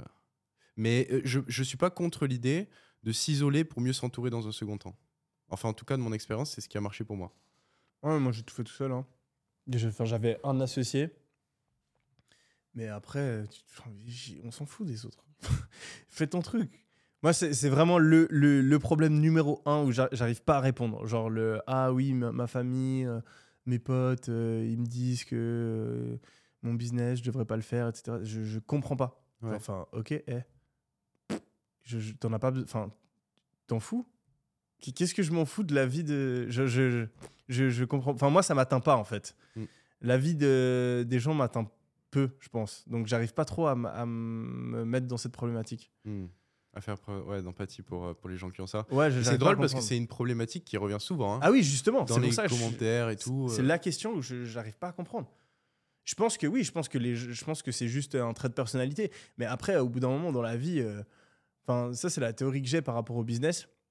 Euh, c'est qu'en fait les, les personnes, le problème qu'il y a avec le fait de lancer un business ou de travailler sur euh, ses objectifs, c'est que les gens n'arrivent pas à en mettre en relation la souffrance avec le résultat. Hmm. Quand tu vas à la salle, tu souffres. Quand tu soulèves ton poids, ça brûle ton muscle pour obtenir un résultat. Ton muscle qui grossit ou tu perds du gras. Il y a une forme de satisfaction Et- à la souffrance aussi, à la salle, je trouve. Ouais, mais et, en fait, il y a personne qui va à la salle et qui commence à faire l'exercice, ça brûle et il dit "Oh, ça brûle. Oh, j'arrête." Mm. Non, tu sais que c'est parce que ça brûle que tu es dans la bonne direction et que euh, tu vas obtenir le résultat que tu as envie. Bah, le business, c'est la même chose. C'est quand tu travailles alors que tu n'en as pas envie. C'est l'équivalent du muscle qui brûle. Quand tu as des gens qui te disent Ah, tu devrais pas faire ça, etc., et que tu es découragé, mais que tu continues, c'est ton muscle qui brûle. Quand euh, tu essaies de lancer un truc, ça marche pas, tu perds un peu d'argent et euh, je sais pas, ton pote il se fout de ta gueule, ton muscle qui brûle. Et donc les gens en fait, ils, s'ils voyaient ça, cette souffrance émotionnelle, parce que c'est que de la souffrance émotionnelle, c'est pas de la souffrance physique, s'ils voyaient cette souffrance émotionnelle comme la souffrance qui est nécessaire pour obtenir le résultat, donc un, un business qui fonctionne, leur objectif qui est atteint, un muscle qui grossit, je pense qu'il y aurait beaucoup plus de personnes qui réussiraient dans le business. 100%. Là, je, je peux pas partir en débat. Et, en fait, c'est ça, les, gens pensent que le doute, la peur, euh, l'échec, nanana, c'est des trucs qui devraient pas arriver, qui sont douloureux et qui, du coup, leur signalent qu'il faut arrêter, alors que c'est exactement l'inverse. C'est un truc qui est en train de leur signaler qu'ils sont sur la bonne voie, qu'ils doivent continuer. Et c'est justement parce qu'il y a ces barrières, parce qu'il y a ces difficultés émotionnelles, qu'il y a seulement, euh, je sais pas, euh, 1%, 2% des gens qui réussissent. Et c'est pour ça que ça en vaut la peine. Mm. S'il y avait, imagine-toi, tu pourrais lancer un business, il y a tout le monde qui t'encouragerait, tu n'aurais jamais un échec, tu n'aurais aucun doute, tu saurais exactement quoi faire, euh, tu aurais envie de travailler tout le temps et euh, tu n'as jamais envie d'abandonner. Tout le monde aurait un business? Et on chercherait à faire un autre truc que les gens arrivent bah à ouais, faire. bah oui, t'aurais aucun mérite à avoir ton business. Ouais. Et donc tu peux, tu peux pas vouloir euh, avoir le, le résultat sans avoir la souffrance. C'est stupide. Enfin, faut prendre ça comme euh, quelque chose de logique et quelque chose euh, que tu dois surmonter. C'est clair. C'est clair, c'est clair. Bon, faut qu'on trouve un débat. Attends, attends j'essaie de réfléchir aux trucs sur lesquels on n'est pas Pour ou d'accord. contre le port d'armes? Attends, je vais t'en trouver des débats. Le port d'armes? Pour ou contre l'avortement? Ah ouais, t'es contre? Non, en vrai, je suis religieux, mais je suis, je suis pour parce que je me mets à la place des filles euh, qui. Ok. Mais Euh, d'un point de vue religieux, j'aurais été. Attends, on peut prendre des trucs. Est-ce qu'on part vraiment sur les trucs politiques? Attends, en fait, ce matin, j'ai demandé en plus à ChatGPT des idées de débat et il m'en a sorti. euh, C'était à Bard que j'ai demandé. Il m'a dit quoi? Après, nous, on est assez. Pour ou contre la législation des armes? Ah, moi, je suis 100% anti, euh, anti-armes. hein. Ah ouais? Toi, t'es pour? Bah, dans certains cas, ça peut être de bon usage. hein. Ok. Donc, euh, tu es pour, euh, par exemple, le fait que les citoyens puissent euh, avoir euh, Ouais. un fusil d'assaut Mais exactement dans la même dynamique que toi, tu as besoin d'un garde du corps en boîte de nuit pour dissuader. Mais Mais tu dissuades pas. En fait, tu augmentes ton degré de menace beaucoup plus que tu augmentes enfin, ton degré de danger envers toi beaucoup plus que ton degré de protection. envers toi-même Non, envers les autres. Si toi, tu as une arme, ça veut dire que les autres peuvent avoir une arme. Donc, Ouais. le, la probabilité que toi, tu te fasses buter, si tout le monde a des armes, y compris toi, elle est plus élevée que si personne n'a d'armes. La probabilité que tu te fasses embrouiller, elle va être combien, tu penses, si tout le monde a des armes? Tout aussi élevé. Non. Bah oui. Non, parce que tu sais que le mec, s'il pète un plomb, il Et aux États-Unis, il n'y a, pas de- y a pas de façon, tu crois? Bah, il y a des mecs qui pètent des plombs parce qu'ils sont c'est psychiatrique. Ils vont dans des écoles, ils tuent des enfants. Donc là, c'est ça pose problème. Je suis d'accord. Mais dans tous les autres cas de figure, pour quelqu'un qui est normalement constitué psychologiquement, le Mm. port des armes, je pense que ça peut même sauver des vies et ça peut éviter des altercations ou euh, de te faire violer quand t'es une fille. Ça peut éviter plein de violences. Ça peut éviter plein de violences. Ok, parce que tu as une arme sur toi. Ouais. Donc toi, du coup, tu penses que tout le monde devrait avoir une arme sur lui en permanence? Pas sur lui forcément, mais au moins chez lui. Il doit Je pense que les gens, s'ils posséderaient tous une arme, ce serait plus safe. Tu Quoi peux pas penser ça. J'arrive même pas à débattre avec ça tellement ça me Mais paraît mec- évident que c'est pas le cas. Mais c'est le principe de la dissuasion. Pourquoi est-ce qu'il y a une arme nucléaire? Non, Mais ça marche pas. euh, Ça ça, marche. marche. pour le macro, pas pour le Mais micro. imagine, il y a un mec qui pète un câble, qui commence à vouloir buter tout le monde. Mais le mec, tu le neutralises en deux secondes. Mais, mais oui, mais tu peux aussi le neutraliser VS, sans, sans, sans arme. Non. Si s'il a personne un n'a gun. d'arme. Ah, donc lui, il a une arme, mais toi, Ouais, t'as pas d'arme. Mais oui, c'est T'appelles ça. les C'est qu'il y a un flics. déséquilibre en fait. T'appelles les flics. Mais non, tout le monde se alors, fait attends. buter. Le taux de un mortalité- attentat, il y aurait zéro Ok. attentat. Bon, on, va- on prend des stats, tout simplement. Vas-y. Le taux de mortalité euh, par arme à feu aux US, VS euh, en France, par exemple. Mhm. Il est le plus haut où? Aux US, Voilà. Il y a plus d'armes là-bas. T'as une réponse à- statistique à ta question bah, il y a beaucoup plus de gens aussi, mec. Non, non, euh, pro, euh, per capita, euh, par, par habitant, si tu veux. Euh, C'est un bon argument. non, mais regarde. je non, mais Le- moi, le- je le- te jure, ça me paraît plus sensé. Non, ça marche pas ton truc. parce que- Regarde, en Israël, Ouais. c'est un pays qui est relativement sensible. Il y a souvent Mm. des attentats. Ok. Les gens, ils ont droit au port d'armes et ça permet d'intervenir beaucoup plus rapidement. Là, Attends, il y a- on, a, on a dans notre société euh, un corps qui est responsable de la sécurité des habitants, c'est la police. D'accord Ouais. Je suis pour que la police ait des armes. Comme ça, s'il y a un criminel avec une arme, la police peut les arrêter. Pourquoi est-ce qu'on utilise la police de manière générale, que ce soit par rapport aux armes ou par rapport à la violence ou par rapport à n'importe quoi? Parce qu'on est dans une société où tu fais pas justice toi-même. Il y a un système judiciaire, il y a euh, la police, il y a l'armée qui sont là pour garantir la sécurité des citoyens. Alors certes, dans certaines situations, la police n'est pas là ou met trop de temps à arriver et euh, ben, il se peut que malheureusement euh, tu, euh, tu sois dans une situation où tu te fais blesser ou même tu meurs. Mais c'est pas parce que ça, ça peut arriver qu'il faut armer tout le monde. Parce qu'en armant tout le monde, tu augmentes le nombre de situations où les gens peuvent être blessés de manière exponentielle. Certes, peut-être que quelqu'un ne va pas, euh, je sais pas, essayer de venir voler quelque chose chez toi parce qu'il se dit peut-être qu'il a une arme, ou certes, peut-être que tu vas pouvoir repousser euh, un voleur parce que tu, l'as- tu as l'arme chez toi.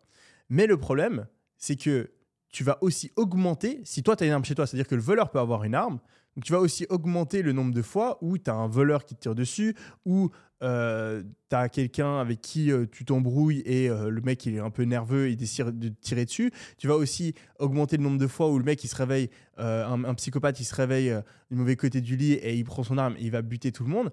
En donnant plus d'armes à plus de monde, tu augmentes le nombre de cas de figure où des gens vont utiliser des armes pour attaquer. Beaucoup plus que tu, utilises, tu augmentes, tu défends des gens qui vont utiliser des armes pour se défendre. Donc toi, tu verrais. Donc si tu regardes le nombre de personnes qui meurent, plus il y a d'armes, plus il y a de morts. Donc tu fais baisser la sécurité des gens avec les armes. Je suis pas convaincu. Pourquoi est-ce qu'il y a une arme nucléaire alors?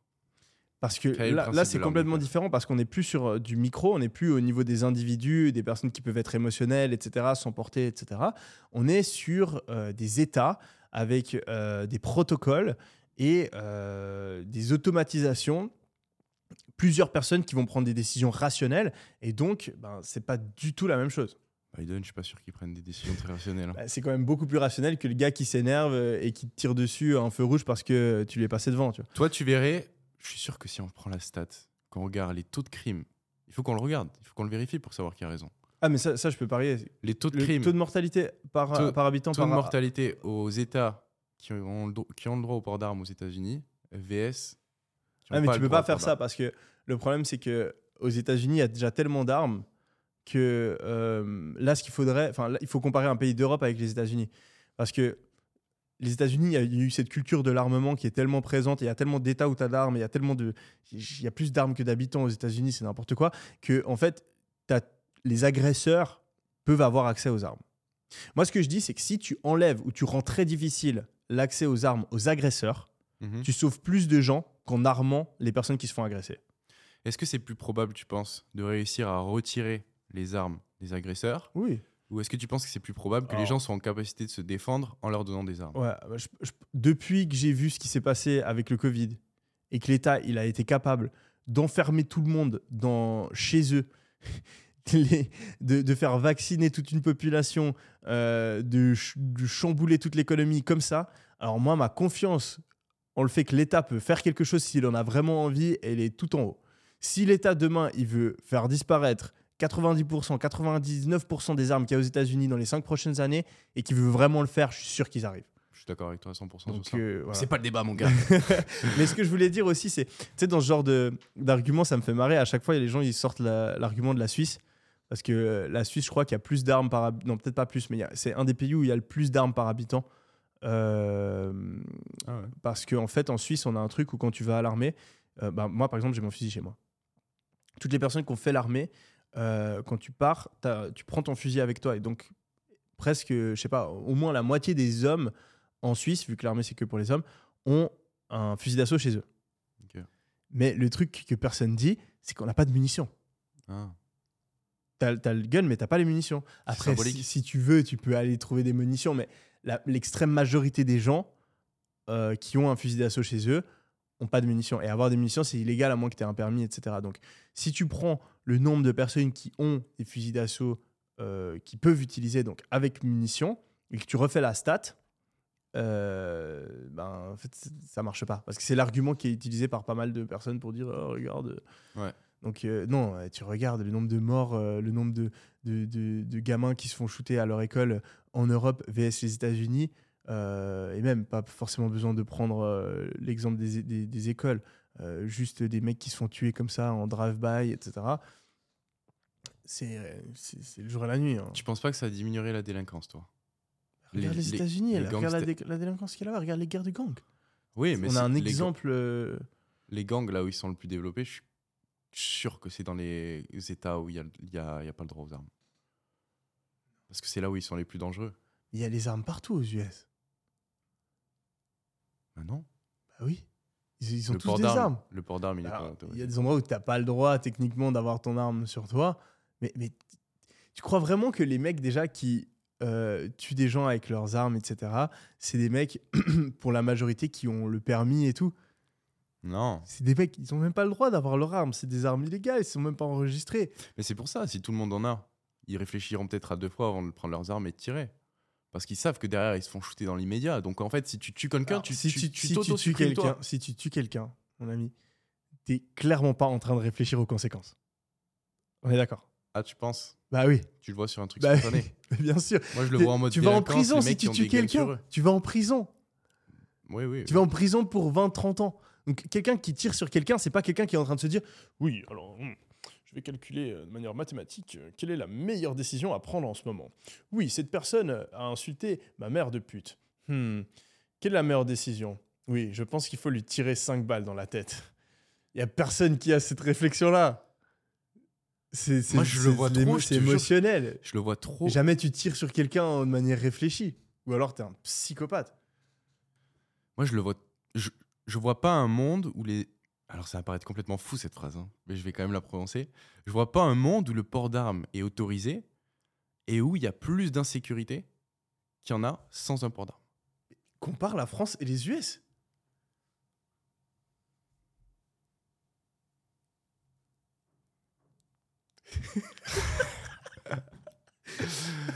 Non, c'est vrai qu'il y a moins de meurtres aux armes en France. Ah Mais ouais? Est-ce qu'on regarde euh, moins sur, de le, meurtres tout sur le court. pourcentage de population? Ouais, au pourcentage de population, il y a moins de meurtres tout court. Tu penses qu'il y a moins de meurtres en Bah, bien sûr. Bah oui. Dans les cités et tout Règlement oui. de compte? Mec, les US, Ouais, bon, les pas US compte. sont vénères. Tu sais, les US, genre, euh, genre, je sais plus dans quel état aux US, il y a genre un, seulement un meurtre sur trois qui est, où, Genre- on trouve, où on trouve le coupable. Ou un meurtre sur quatre même, je crois. Imagine-toi. sais que je pense. Moi, je, je te jure, je. je pense qu'il y aurait beaucoup moins de, règlements de compte. Les gens réfléchiraient beaucoup plus avant de prendre leurs armes et avant de tirer. Parce qu'ils savent qu'il y a forcément des répercussions derrière. Mais aux US, ils savent qu'il y a d'autres personnes qui ont des armes. On est d'accord? Ouais, mais là, tu prends la minorité des gangs. Moi, je te parle dans la... au niveau macro.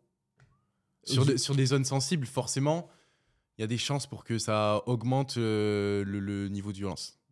Euh, si tu prends une cité euh, qui craint de ouf et que en plus tu leur donnes des armes, euh, les mecs, il y a des chances pour que, euh, au lieu que ça calme le truc et ça s'envenime, Donc que tu penses que en fait la clé c'est de donner une arme à genre euh, à, à- à- Paul, Paul, Paul qui travaille en banque à la défense. à la défense. Lui là, Lui, faut tu penses qu'il va, il va sécuriser tout le monde avec son gun? Bah s'il arrive quelque chose, il sera en capacité de réagir. Tu veux pas juste augmenter le nombre de flics? Euh, c'est une autre option, mais bon, euh, ça coûte sûrement plus cher. hein. Parce qu'après, tu sais qu'en mettant des citoyens normaux lambda avec des. Enfin, t'as t'as déjà tiré avec une arme? J'ai tiré avec euh, du paintball. Ouais. Pas avec une arme. une arme, enfin, c'est dangereux. Oui, je sais. tu, tu, c'est vite parti un coup. hein.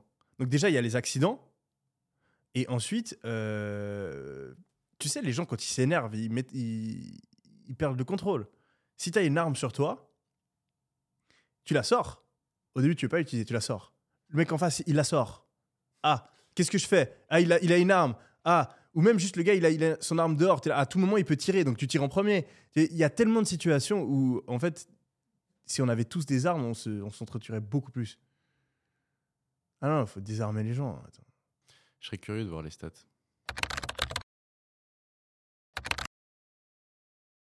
Alors, par contre, si, si ton raisonnement est vrai, Ouais. ça aurait absolument aucun sens qu'il y ait encore des États qui légalisent les armes aux États-Unis. Ah oui. Ah mais moi, franchement, genre, les US, moi, à chaque fois qu'ils parlent de ça, je. je- Et en je- Israël, je- par exemple, ça a du sens ou pas pour toi? Je sais pas, je, je suis pas familier avec euh, la situation là-bas. Ouais, mais moi, de manière générale, je, genre, donnez pas d'armes aux citoyens. Genre, de donnez pas d'armes. Enfin, ça ne sert à rien. C'est quoi l'avantage? Il y a juste plus de morts, ça c'est statistique, et l'avantage est nul. Enfin, tu peux avoir un couteau. Si personne, si personne a, a d'armes, t'as ton couteau, c'est bon. euh, tu vois, t'as le même effet euh, qu'avec une arme. Ouais. Tu sors ton couteau, les gens ils, vont, ils viennent pas te faire chier. Hmm. Ou tu prends un taser, je sais pas. Mais il faut vraiment pas le besoin d'avoir. Et encore, encore, on peut argumenter sur le fait d'avoir un pistolet. Mais le fait d'avoir un fusil d'assaut, j'arrive vraiment pas à le, à le concilier, moi. Avec Moi, de la, avec de la logique. euh, Fusil d'assaut, faut être chaud pour aller au travail avec un fusil d'assaut. ouais. Moi, je verrais plus ça. Non, mais pistolet. après, tu as des arguments. euh, Baker, il avait dit ça. Il avait dit, Il a dit euh, quoi? euh, si tu as un fusil d'assaut d'assaut chez toi et que tu as trois voleurs qui viennent avec. euh, et que trois voleurs qui viennent, si tu as juste un pistolet, tu te fais niquer. Alors que si tu as un fusil d'assaut, tu peux te mettre dans un coin, bloquer le coin et, et résister. Mais à nouveau, je dis pas le contraire, c'est peut-être vrai. Mais on augmente potentiellement. euh, on, on sauve peut-être une personne, tu vois, par an, qui aurait pu se défendre avec son fusil d'assaut quand il y a les trois voleurs qui sont venus mais on tue des centaines, des milliers de personnes qui se font buter par euh, des fous dans des écoles ou euh, un gangster euh, qui fait une guerre de gang. En fait, c'est une erreur de raisonnement où tu prends en compte qu'une partie de l'équation. Je suis pas en train de dire qu'il n'y a pas de personnes qui se sauveront s'ils avaient, qui auraient été sauvés ou qui pourront se sauver s'ils ont une arme, mais je suis convaincu qu'il y a plus de personnes qui vont être tuées par les mauvaises personnes qui auront des armes. Je suis pas d'accord. Bah, ça va être horrible ce que je vais dire. Et je pense qu'en fait, il va y avoir un phénomène, une courbe, où dans un premier temps, le taux de mort va augmenter énormément. Et ensuite, il va y avoir une sélection naturelle, où tous les gens un peu fous, ils seront entretués. Tous ceux qui auront sorti leur gun pour rien, ils seront fait tuer Euh, ou tu, penses condamnés. pas, tu penses pas que Et les- ensuite, il restera que les gens normaux, civilisés, qui comprennent que si tu sors ton gun, euh, ben, ça va mal se passer pour toi. Et du coup, là, ce sera ultra calme. Et tu penses pas que les gens fous, euh, ils se font mettre en prison dans notre société actuelle? Non. Bah, s'ils tirent avec leur gun, ils vont se faire mettre en prison. Ils ont, Ça on n'a pas besoin que les gentils aient des, prisons, des, des guns aussi pour leur tirer dessus. Aux US, oui, mais pas dans tous les pays. Donc attends, où? Où est-ce que tu Genre, peux tuer un des mec- mecs avec euh, une arme à feu sans finir en prison? Non, tu peux finir en prison, mais c'est pas pour ça que tu vas finir ta vie en prison. Tu Non, mais tu te fais calmer, tu te fais mettre en prison. Ouais. Je sais pas si c'est très dissuasif la prison. Quoi? Je te jure, euh, il y a plein de gens, ils sortent de prison et ils recommencent exactement les mêmes délits. hein. Après ça, c'est vrai que un des trucs que j'ai que j'ai appris à, Dubaï, c'est que je pense qu'une des raisons principales, je me suis longtemps posé la question sur euh, pourquoi il y avait certains pays qui étaient plus ou moins sûrs. Sur le fait, par exemple, qu'aux États-Unis, ça devient de moins en moins safe. Euh, même en France, c'est pas très safe. Londres, c'est devenu de moins en moins safe. Euh, et en fait, de plus en plus, je suis convaincu que c'est vraiment juste deux. Enfin, il y a plein de facteurs, mais je pense qu'il y a deux facteurs très simples et très évidents qui marchent très bien. C'est euh, le budget de la police. Donc, je pense par exemple qu'en France, la police, elle a un budget qui est pas assez élevé, ou en tout cas mal utilisé, euh, où tu n'as pas assez de policiers par crime. Et donc, quand tu n'as pas assez de policiers par crime, euh, bah, en fait, tu as plein de crimes qui restent impunis. Euh, quand tu as des crimes qui restent impunis, ben, ça fait qu'une personne, elle fait un crime une fois, elle voit qu'il n'y a rien, elle recommence, elle récidive plein de fois, elle en parle à ses potes, ses potes voient, sa famille voit, tout, tout son entourage voit que cette personne fait euh, des choses illégales sans qu'il y ait de conséquences, et donc ça encourage les autres personnes à faire, donc de plus en plus de personnes le font, et les peines ne sont pas assez grandes. Euh, j'ai toujours pensé que je suis toujours je suis un mec assez em- em- empath- empathique ça se dit genre j'arrive j'arrive à me mettre dans la peau des gens. Ouais. Genre, en gros si euh, moi il y a beaucoup de personnes quand par exemple quelqu'un il, il fait un, un crime genre il vole quelque chose ou il est violent ou euh, voilà même imaginons il tue quelqu'un il y a beaucoup de personnes qui vont automatiquement euh, être en mode méga vénère en mode ouais il devrait finir sa vie en prison etc alors que moi ma réaction en général c'est plus ouais le mec il a volé euh, c'est probablement parce qu'il a eu une éducation de merde. C'est probablement parce qu'il a eu des mauvaises influences.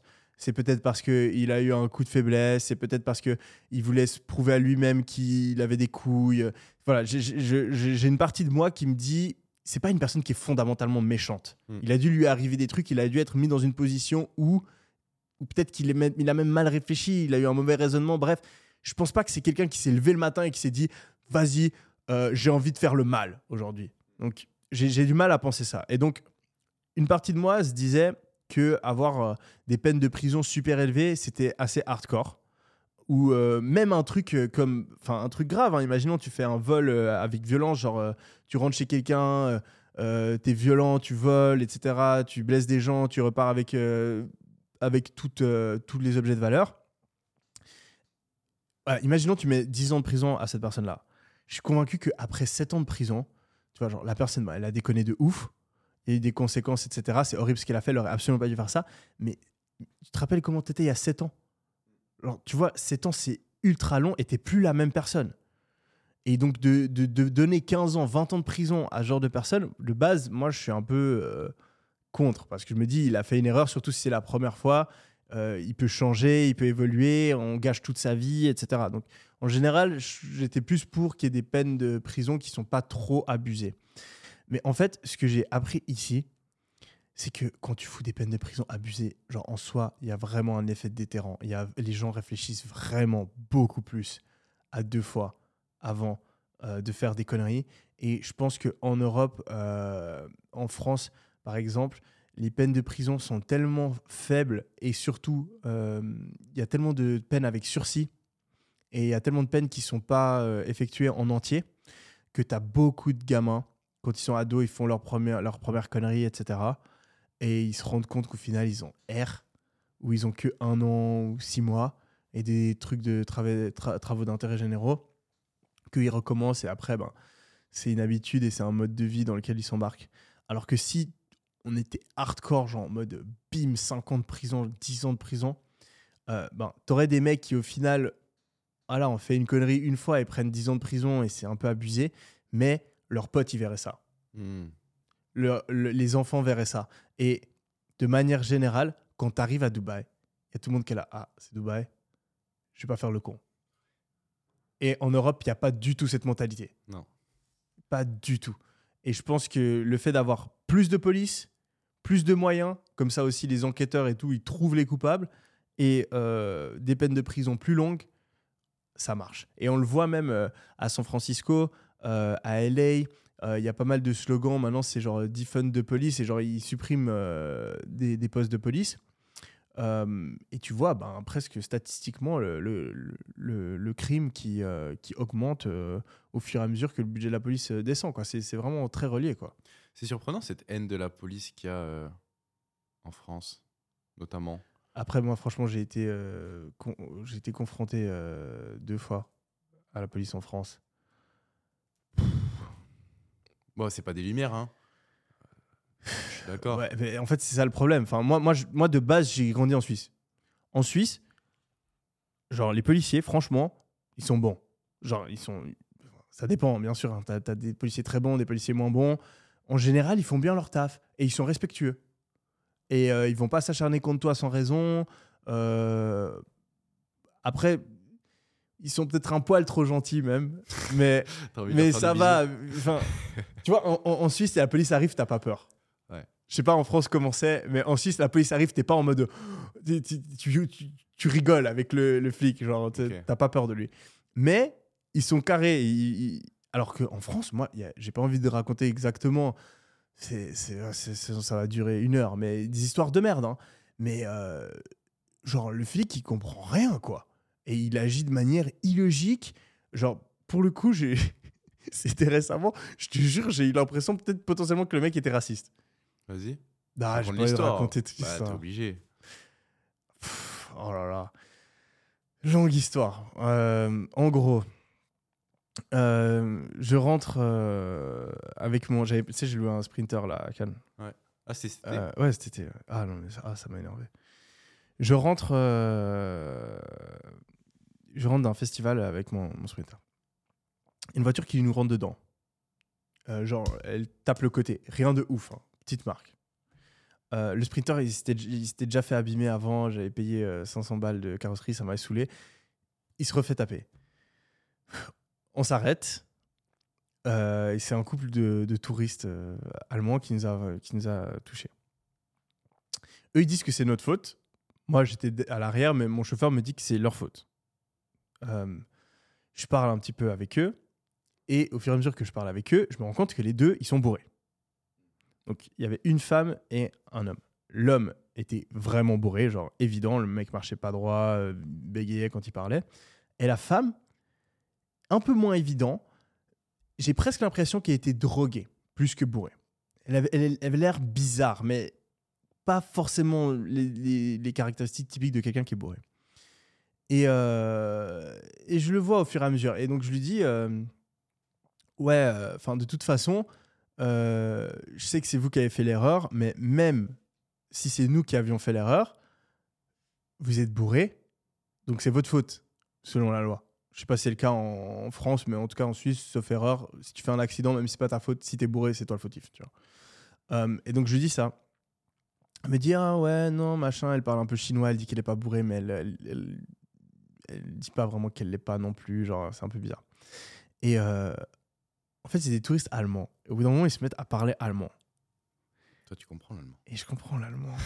Et personne pense que je vais parler allemand, j'ai pas une tête à parler allemand, Ah. on est en France. Ouais.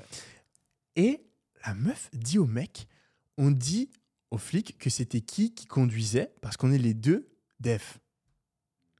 Et le mec il dit non, toi t'as l'air moins def que moi. Et donc moi je suis là en mode. Et après je leur fais au cas où je parle allemand. hein. Ah. Tu vois?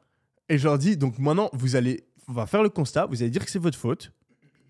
Comme ça, vous remboursez le truc, on n'appelle pas la police et c'est bon, on se barre. Non, ils voulaient pas. Du coup, moi, je pète un câble. Je dis, bon, vas-y, j'appelle la police. Du coup, j'appelle la police. Donc là, déjà, premier truc marrant, j'appelle la police.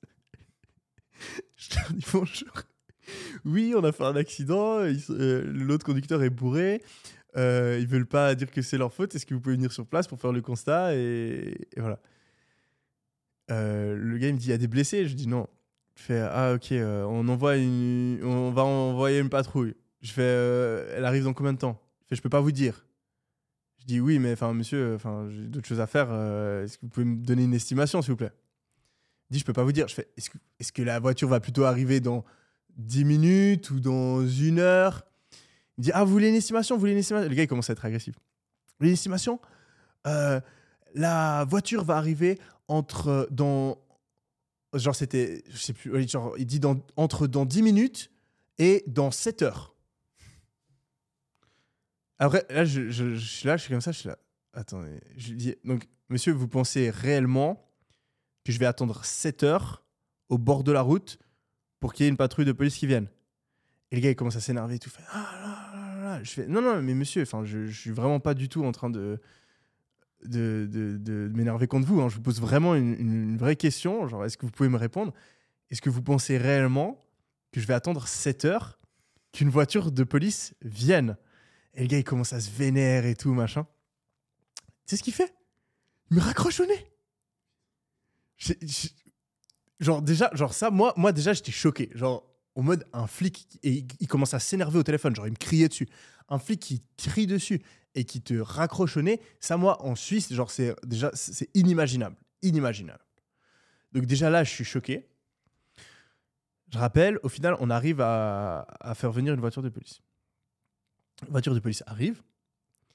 Euh, je sors, euh, je leur explique l'histoire et tout. Et euh, ils me disent Ah oui, non, ouais, on va pas pouvoir dire que c'est de leur faute, etc. faut juste faire un constat, on verra avec les assurances. Je fais Oui, non, mais vous voyez clairement que la conductrice là, elle, elle est pas dans son état normal. Il me fait Non, non, non, elle est dans son état normal. Je lui fais Mais vous lui avez parlé? Il fait Oui, je lui ai parlé. Et en fait, euh, je lui dis ah non mais alors juste par- parlez-lui deux secondes vous allez voir très rapidement que qu'elle est pas dans son état normal. Et le mec il voulait pas lui parler le flic. Du coup j'étais là mais attends c'est bizarre et tout. Au bout d'un moment je comprends. Et c'est là où j'ai un petit peu déconné. Je- ce que je pense hein, très fortement c'est que le policier ne parlait pas anglais. C'est Ah. des touristes allemands ils parlent pas français. Et donc il osait pas lui parler en anglais parce qu'il allait avoir l'air d'un mec qui sait pas parler anglais et euh, moi, du coup, je réalise, je fais non, mais juste parlez-lui, je peux demander lui euh, d'où elle vient, etc., d'où est-ce qu'elle vient, est-ce qu'elle a bu, etc. Et il voulait pas. Et j'insistais, j'étais là juste parlez-lui parce que moi, je, je- elle m'a dit, j'ai entendu avant qu'ils étaient bourrés et quand on lui parle, c'est très évident qu'elle n'est pas, elle est pas dans son état normal. Et il voulait pas, il disait non, non, non, non, non. Et euh, au bout d'un moment, je fais ah, mais en fait, vous parlez pas anglais. Et là, le mec, il s'est fait toucher dans son ego. Ouais, Donc, ça. du coup, il a. Et c'était ça. Et, et, et du coup, il s'est rabattu contre moi. Donc, Ah. il- il- pour se défendre, en fait, il a commencé à m'agresser moi. Et il me fait Non, je vais pas lui parler. Euh, je sais très bien, j'ai regardé, j'ai fait mon analyse. Elle est pas alcoolisée, elle est pas bourrée. Je fais Non, mais vous pouvez juste faire un, un test, s'il vous plaît, parce que moi, je vais devoir payer euh, sinon euh, l'accident. Euh, j'ai juste envie que vous la testiez. Pour moi, elle a l'air clairement, euh, elle a clairement pas dans son état normal. Et en plus, je l'ai entendu dire ça. Non, machin. Par contre, vous, vous êtes bourré. Vous êtes alcoolisé. Je fais, bah oui, je suis alcoolisé. C'est pour ça que j'ai engagé un conducteur et que je ne conduis pas. Ouais, non, non, non, il s'énerve et tout. Mais je fais, mais je ne conduis pas, monsieur. Et il commence à se vénérer contre moi et tout. Il fait, ouais, vous continuez à parler. On vous embarque. Vous êtes euh, en état d'ivre- d'ivresse sur la voie publique. Je fais, mais j'ai rien fait de mal. Je- J'étais dans ma voiture. Il y a, a quelqu'un qui fait un accident contre moi. euh, Enfin, je- bien sûr que je vais devoir sortir. Je, je dois faire le constat. Enfin, je, je suis censé faire quoi? Je suis censé rester bloqué dans ma voiture. Quand je sors de, du festival, je suis censé. Là, j'ai un peu abusé. J'ai dit, je suis censé plonger depuis le festival pour arriver directement dans ma voiture. J'ai pas le droit de marcher sur le trottoir. Gars, commence à s'énerver et tout. Il me dit, ouais, vous allez venir avec moi. Vous allez venir au poste et tout. Et, et vraiment, là, je te, je te promets, hein, genre, je l'ai pas insulté. Tout ce que j'ai, dit, c'est ce que je t'ai dit. Et il commençait à s'énerver contre moi. Et j'étais très calme. Et j'étais là. euh, non, euh, je suis désolé, mais je comprends, vous faites votre travail. Moi, j'ai juste envie que vous testiez la personne pour pas que j'ai d'amende. Oui, monsieur, on va vous embarquer. Je fais, bah ok, alors embarquez-moi et embarquez aussi l'autre conductrice. Et comme ça, on fait les deux des tests. Et ça. comme ça, je te jure, je l'ai dit ça. Et après, il était là, non, machin. Au final, euh, je, je- je- je- je suis parti parce que sinon, ça allait, ils allaient m'embarquer. Ouais. Alors que le seul truc que j'ai dit, c'est s'il vous plaît, testez. tu- C'est ouf. Et tu- si tu as des expériences comme ça à répétition, je pense que tu perds ta confiance dans la police, malheureusement. Bah, je pense que en fait, tu as bien cerné le problème. C'est-à-dire que le mec ne parlait pas anglais, il n'osait pas forcément le dire, et tu as tapé direct dans son ego. Et au moment où il s'est énervé, tu as tapé encore plus fort. Donc, les mecs, euh, la Oh. police, c'est évident que c'est pas des lumières. euh, Et ça devrait pas être le cas. Je pense qu'il faudrait qu'ils aient une bonne formation, il faut bien les sélectionner. Enfin, je sais pas. Bah, je- C'est pas une. enfin, Pourquoi est-ce que ça devrait être des mecs euh, qui savent. pas- Enfin, fais une formation en gestion de conflit, sois formé à qu'est-ce que tu dois faire dans quelle, euh, Tu vois, enfin, c'est comme tout. Enfin, c'est pas, c'est pas une, une obligation. Quoi, Bah, on en que- revient au même problème, c'est qu'il n'y a pas beaucoup de budget, donc Ouais, les je pense salaires ça sont problème. bas. C'est ça. Il n'y a, y euh, pas les moyens pour former, il n'y a pas les bons systèmes, il n'y a pas les bonnes personnes, il n'y a pas combien le salaire d'un policier en Suisse? Tu sais ou pas? 5000. Après, 5 enfin, 000. faut mettre Oui. aux relations le prix, le coût de la vie. Ça doit faire- Genre, euh, ça doit faire un 2000, 2000, 2005 Ok. en France. Je sais pas exactement quel est le salaire, mais je pense c'est des fonctionnaires. hein. Donc euh, les grilles de fonctionnaires, elles sont écrites. Ça, on peut Ouais. trouver sur internet l'information. Non, non, mais je dis en mode, si tu prends le- un 5000 euh, Ouais, j'ai francs compris. suisses en Suisse, c'est l'équivalent de 2000, 2005 en France, je pense. Ouais, Ou mais 3000. j'allais dire, est-ce que les flics sont entre 2000 et 2005 Ah non, je pense qu'ils sont moins bien payés. Je pense qu'ils sont Ouais. moins bien payés. Ouais. Ouais. C'est fonctionnaire. Ouais, c'est ça peut expliquer pourquoi il y a autant de haine envers la police. Euh, après- Ah non, mais c'est clairement ça. Euh, Enfin, en Suisse, il n'y a aucune haine envers la police. Enfin, un petit peu, vite fait, mais. euh, Ouais, j'ai une théorie. Je pense qu'il y a beaucoup de gens qui n'aiment pas l'autorité et oui, aussi. dès qu'ils voient le moyen de d'aller manifester, et de, de se battre contre quelqu'un parce qu'ils n'aiment pas vraiment leur vie au fond, ah bah, ils le font. Je pense qu'il y a de ça, mais je pense que, euh, en général, si tu as de la haine, et on parle de haine, pas le fait de pas aimer, mais si tu as vraiment de la haine, que tu as vraiment une, euh, une vision négative de la police, je pense que dans la majorité des cas, c'est parce qu'ils se sont comportés de manière injuste envers toi, ou en tout cas, tu as perçu une injustice de leur part envers toi ou envers quelqu'un qui est proche de toi. Et que c'est quelque chose de généralisé depuis des, générations, et que donc il y a cette haine qui est là. Mais si, je, suis- je suis convaincu que si tu as une police qui est vraiment euh, qualitative, euh, que quand tu es confronté à la police, c'est pas pour t'emmerder, mais c'est pour t'aider, te sauver dans des situations, etc. Je pense que tu n'as pas, euh, t'as pas cet, cet aspect négatif. Et après, je pense que aussi, ce qu'il faudrait peut-être faire pour éviter ce, cette vision négative de la police, c'est enlever certaines responsabilités de la police qui sont actuellement euh, données à la police. Typiquement, mettre des amendes. Tu vois, ça, c'est le truc qui arrive à tout le monde. Tu te prends des amendes, t'aimes pas la personne qui te met une amende, Mais c'est ta faute. mais c'est ta faute, mais quand même, tu, ça te fout le c'est seum. pas injuste. Et donc, si tu sépares les mecs qui mettent des amendes des flics, genre euh, les mecs qui mettent des amendes, tu leur mets un uniforme, tu les appelles les, euh, les contrôleurs euh, de la route, ben, et, que les, et que les policiers, ils arrivent vraiment que quand il y a des trucs graves, Hmm. je sera pense pas que tu aurais moins de haine envers les policiers Hmm. aussi. C'est vrai, c'est une bonne idée. C'est une bonne idée. C'est pour ça qu'on a créé l'ASVP en France. Je sais même pas ce que c'est. Tu connais ou pas? Il y a des policiers, il y a des gens, tu as l'impression dans les villes que c'est des policiers, mais il y a marqué ASVP sur Ok. leur t-shirt. Moi, je ferais l'inverse en fait. Faut pas justement qu'ils aient l'air de Ouais, policiers. ils, ils ont trop l'air de policiers. Ouais, c'est pas bien. Mais je sais pas exactement quel est le rôle de l'ASVP, c'est juste Ok. que euh, ils ont l'air de policiers, mais c'est pas vraiment des policiers non plus. Ouais. Tu vois, c'est un peu, c'est un peu bizarre. Mais hum, ouais, je pense que c'est, ça peut. Après, moi, je suis pas bien placé parce que je peux pas avoir le ressenti de quelqu'un qui peut potentiellement être victime de racisme ou d'injustice. Et Ouais. ça, c'est une vérité. Je pense qu'il y a Mm.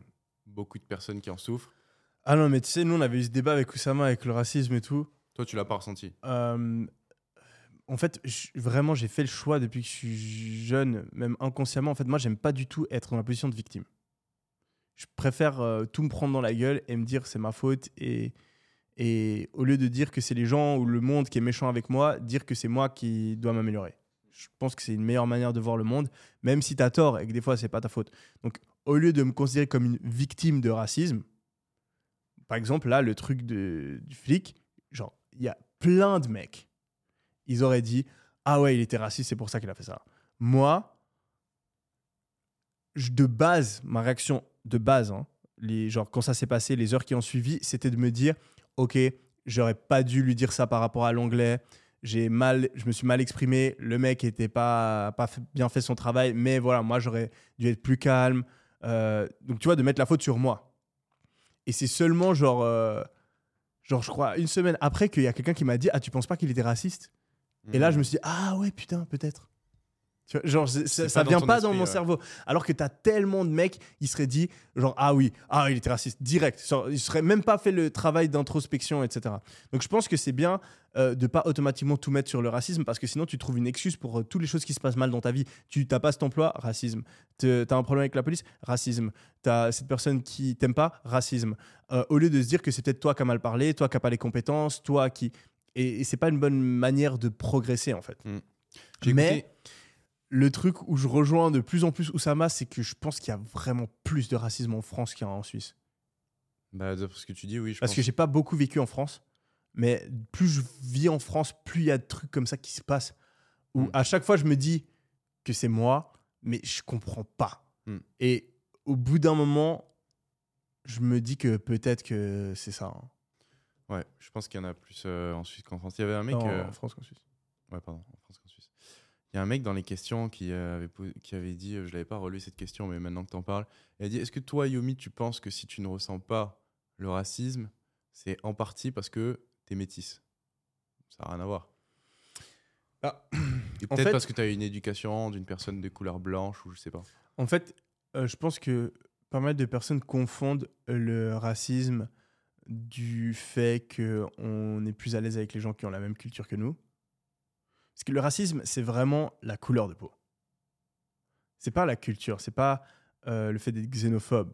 C'est deux choses différentes. Euh, et en fait, pour le coup, quelqu'un qui est métisse comme moi, euh, moi j'ai passé la plupart de mon enfance avec ma mère. Enfin, mes parents sont séparés depuis que j'ai 9 ans. Je faisais un week-end sur deux chez, mon père. je voyais quand même souvent mon père. Mais j'ai grandi en Suisse. La, la plus grosse partie de mon éducation, c'est ma mère qui l'a fait. Ma mère est suisse. La plupart de mes potes sont suisses. J'ai quand même plus une culture suisse que nigériane. Même si, voilà, j'aime la bouffe nigériane. Euh, je suis allé plusieurs fois au Nigeria. J'adore euh, mes racines nigérianes. Mon père, il m'a il m'a- éduqué à la nigériane, etc. Donc j'ai quand même j'ai chaque partie en moi Tu danses Mais- bien. je, je sais danser. Mais tu vois, euh, j'ai quand même. enfin, si, si, tu, si tu enlèves ma. Si par exemple tu vois pas ma tête, et j'ai eu ça quand j'ai commencé sur YouTube, les gens pensaient que j'étais blanc. Tu vois, donc je, je parle. Ah, il t'écoutait. j'ai- Quand tu, quand tu vois pas ma tête, Ouais. je parle pas spécialement comme un Renoir. Euh, j'ai. Tu, tu peux pas deviner que je suis Renoir sans me voir, en fait. Donc, euh, j'ai. En fait, j'ai- je rentre pas dans le stéréotype du Renoir. Et donc, je pense que j'ai pas toute cette couche de personnes qui sont plus xénophobes ou qui aiment pas trop la culture africaine. Hmm. Donc ce, degré-là de racisme, entre guillemets, je le subis pas. Parce qu'il y a des gens qui, justement, sont sensibles au fait que tu arrives et tu parles un peu comme un mec du ghetto. Ou bien tu arrives, tu es habillé comme un mec du ghetto. Ou bien tu arrives et tu as un fort accent africain. Ou tu arrives et tu as la manière de bouger, la manière de t'exprimer, la manière d'agir euh, d'un mec euh, africain, ça veut rien dire, mais d'un Nigérian, par exemple. Tu as des gens qui vont être beaucoup plus sensibles et racistes, entre guillemets, par rapport à ça. Et tu as des mecs qui vont être racisme, racistes juste par rapport à ta couleur de peau, couleur de peau, tu vois. Et donc, je pense qu'en tant que métis, tu subis moins le racisme que quelqu'un qui, est, euh, qui a vraiment la culture euh, euh, africaine à 100%. Ou Quelqu'un même qui a grandi en Afrique et qui est venu ici. Par exemple, mon père, je pense qu'il l'a subi beaucoup plus que moi, parce que mon père, typiquement, après ses études, il a vraiment galéré à trouver un emploi, alors qu'il avait un master à HEC Lausanne, qui est une des meilleures universités suisses. Euh, bah, il a galéré à trouver un emploi parce que mon père, il parle pas parfaitement français. Euh, il a les, manières euh, d'un Nigérian. Il a la culture nigériane. Et je pense que ben, pour beaucoup de personnes, c'est plus difficile d'engager un mec comme mon père dans ta boîte. Tu as plus d'a priori en tout cas que d'engager un mec comme moi. Tu vois, moi j'ai juste la couleur en soi. Tout le reste. Donc, euh, donc ouais, je pense définitivement que en tant que métis, tu subis moins le racisme que quelqu'un qui est 100%. Hmm. C'est drôle, je- la question euh, m'est pas paru si pertinente que ça quand je l'avais écoutée. Et en fait, la réponse est intéressante. Ouais. Elle vaut le coup d'être entendue.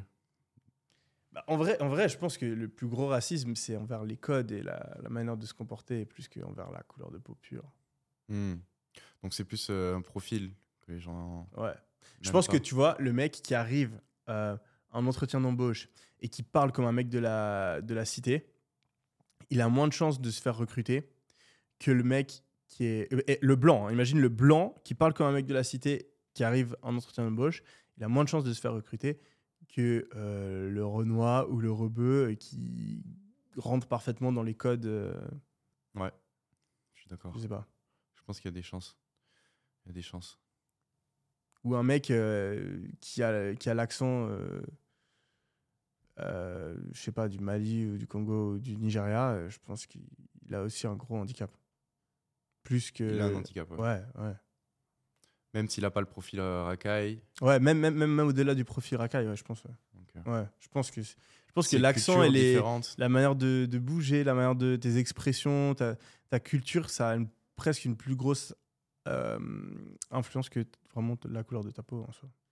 Et quand tu as les deux combinés, euh, C'est difficile. Enfin, c'est plus difficile. tu as plus de racisme. ouais.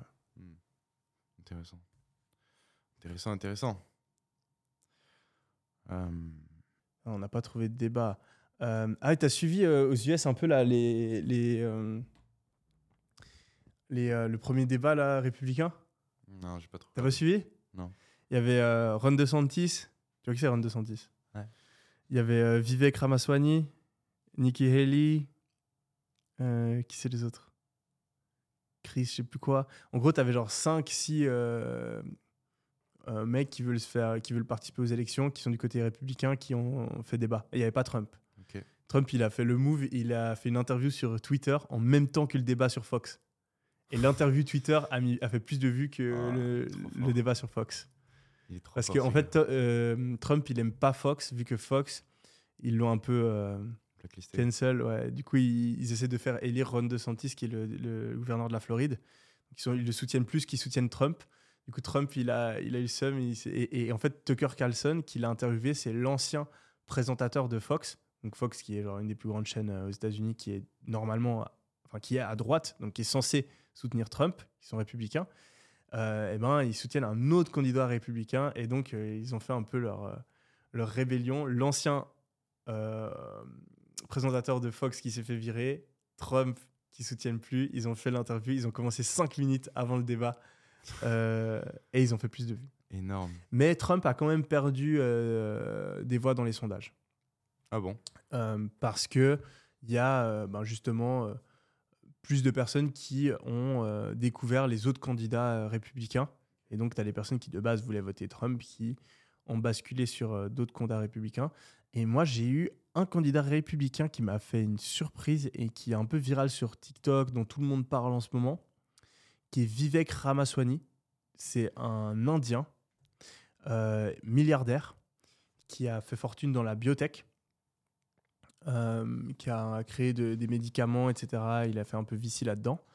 Et le mec, franchement, il parle extrêmement bien. C'est un ancien de Harvard et Yale, sauf erreur. Il est euh, très charismatique, ouais. Euh, et il a des avis tranchants. Euh, et je pense qu'il il aura son, son rôle à jouer.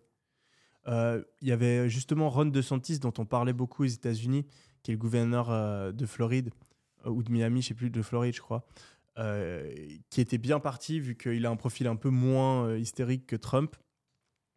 Et il a eu des bons résultats euh, en Floride, à, Miami, euh, notamment. La ville euh, va de mieux en mieux. euh, tu regardes, le prix de l'immobilier explose. euh, Il y a une grosse partie de la Silicon Valley qui a bougé à Miami. euh, euh, une gestion du Covid, après, ça, ça dépend euh, un peu de quel côté t'es, mais beaucoup de personnes l'ont applaudi parce que lui, justement, c'est un des mecs qui a fait le moins de lockdown, etc., qui était le plus, euh, euh, le plus permissif. Et donc, il y avait lui qui était un peu le, le gars qu'on pensait qui allait euh, se battre contre Trump. Et là, en fait, depuis, euh, je crois que c'était la semaine passée, depuis la semaine passée, ben, tu as le Vivek là qui est en train de gagner, qui est en train de rap- rattraper Ron DeSantis de par euh, sa manière de parler. Et, et le mec, il est hardcore. hein. C'est lui que tu soutiens du coup? Je sais pas, parce qu'il est un peu hardcore quand même. Ah. Il est un peu too much. Et en fait, à quoi le problème qu'il y a. euh, alors, en gros, qu'est-ce qu'il dit? Il dit il a, il a genre. taper son nom sur, sur TikTok et regarder vite fait. euh, au pire, va sur, euh, va sur Twitter. Tu vas sur son Twitter Et je pense que je vais mettre euh, le et tu lien. lis son premier tweet.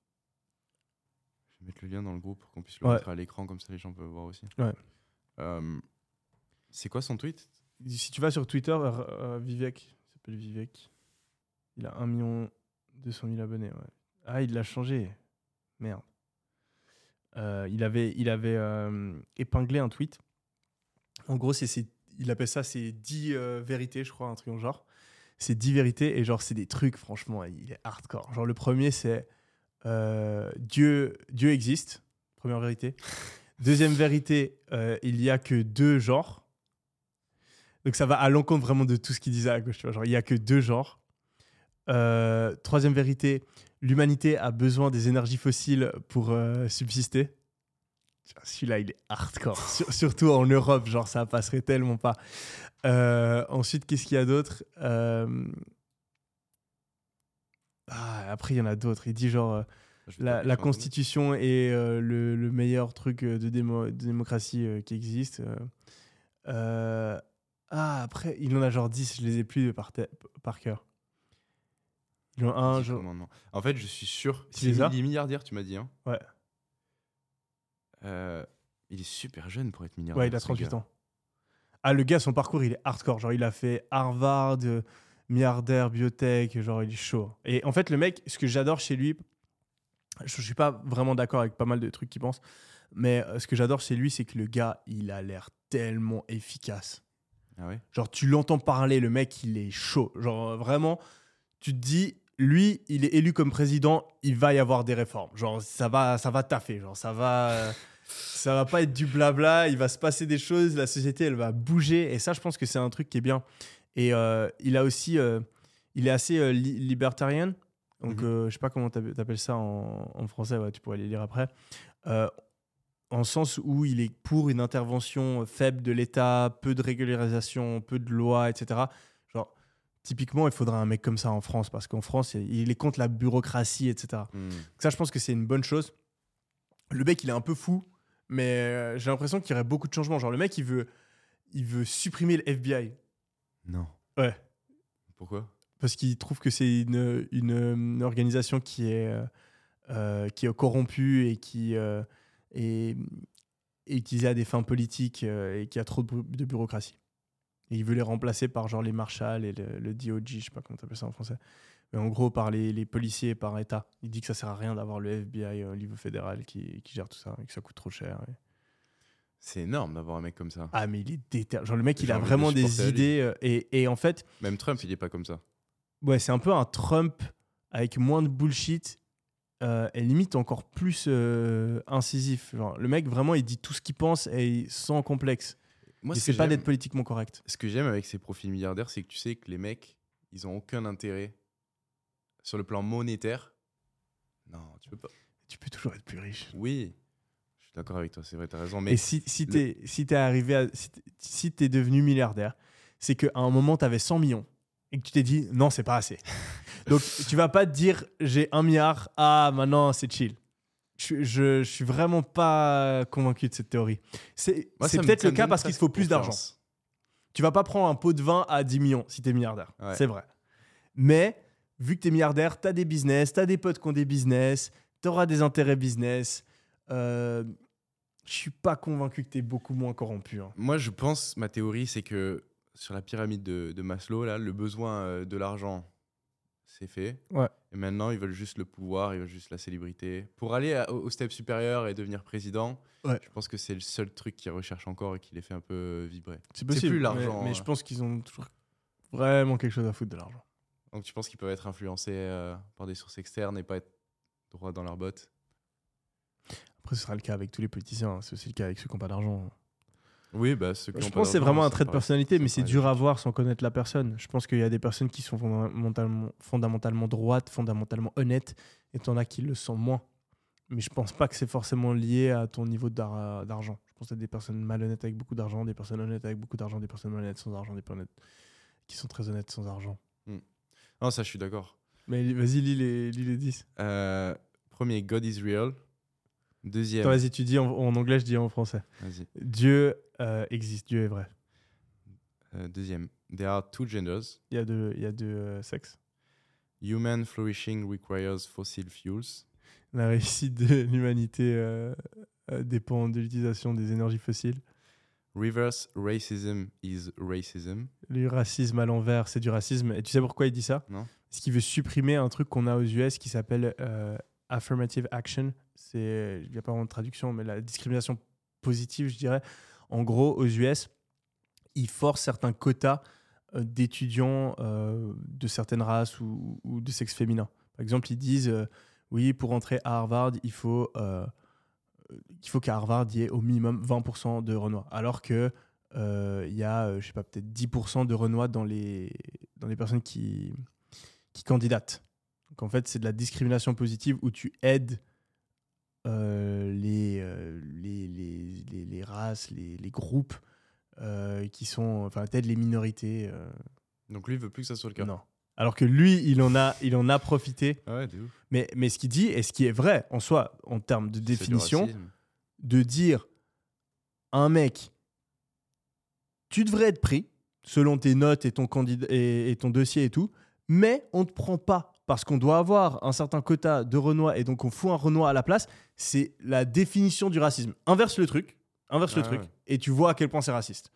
Donc après, je après ça, ça se justifie parce que tu te dis que C'est une question de minorité-majorité, quoi. Une minorité qui est persécutée, t'as toujours plus envie de l'aider que. c'est ça. Donc, C'est pour ça que euh, le racisme anti-blanc n'existe pas vraiment. Enfin, tu verras jamais vraiment quelqu'un dire Ouh, t'es raciste quand tu fais un truc euh, raciste contre les blancs. Ça, ça, vraiment, pour le coup, c'est un truc, là, cette affirmative action, c'est un des trucs sur lesquels j'ai pas d'avis. Genre, j'ai autant une grande partie de moi qui est contre d'une partie de moi qui est pour. hmm. Zéro avis. J'ai un avis, mais il se compense de chaque côté. En fait, j'ai l'avis que c'est du racisme. Moi, je suis pour la méritocratie. Euh, donc, euh, de dire à quelqu'un, euh, t'es pas pris parce que t'es blanc, parce que c'est littéralement ça, t'es pas pris parce que t'es blanc, t'as des meilleures notes qu'un Renoir, t'as un meilleur dossier qu'un Renoir, mais t'es blanc, donc on ne prend pas. Pour moi, c'est du racisme et c'est injuste. Et je détesterais être dans cette position-là. Et pour moi, on peut pas punir quelqu'un à cause de sa race. C'est la définition du racisme. Donc, je suis contre. Ça, c'est mon premier avis.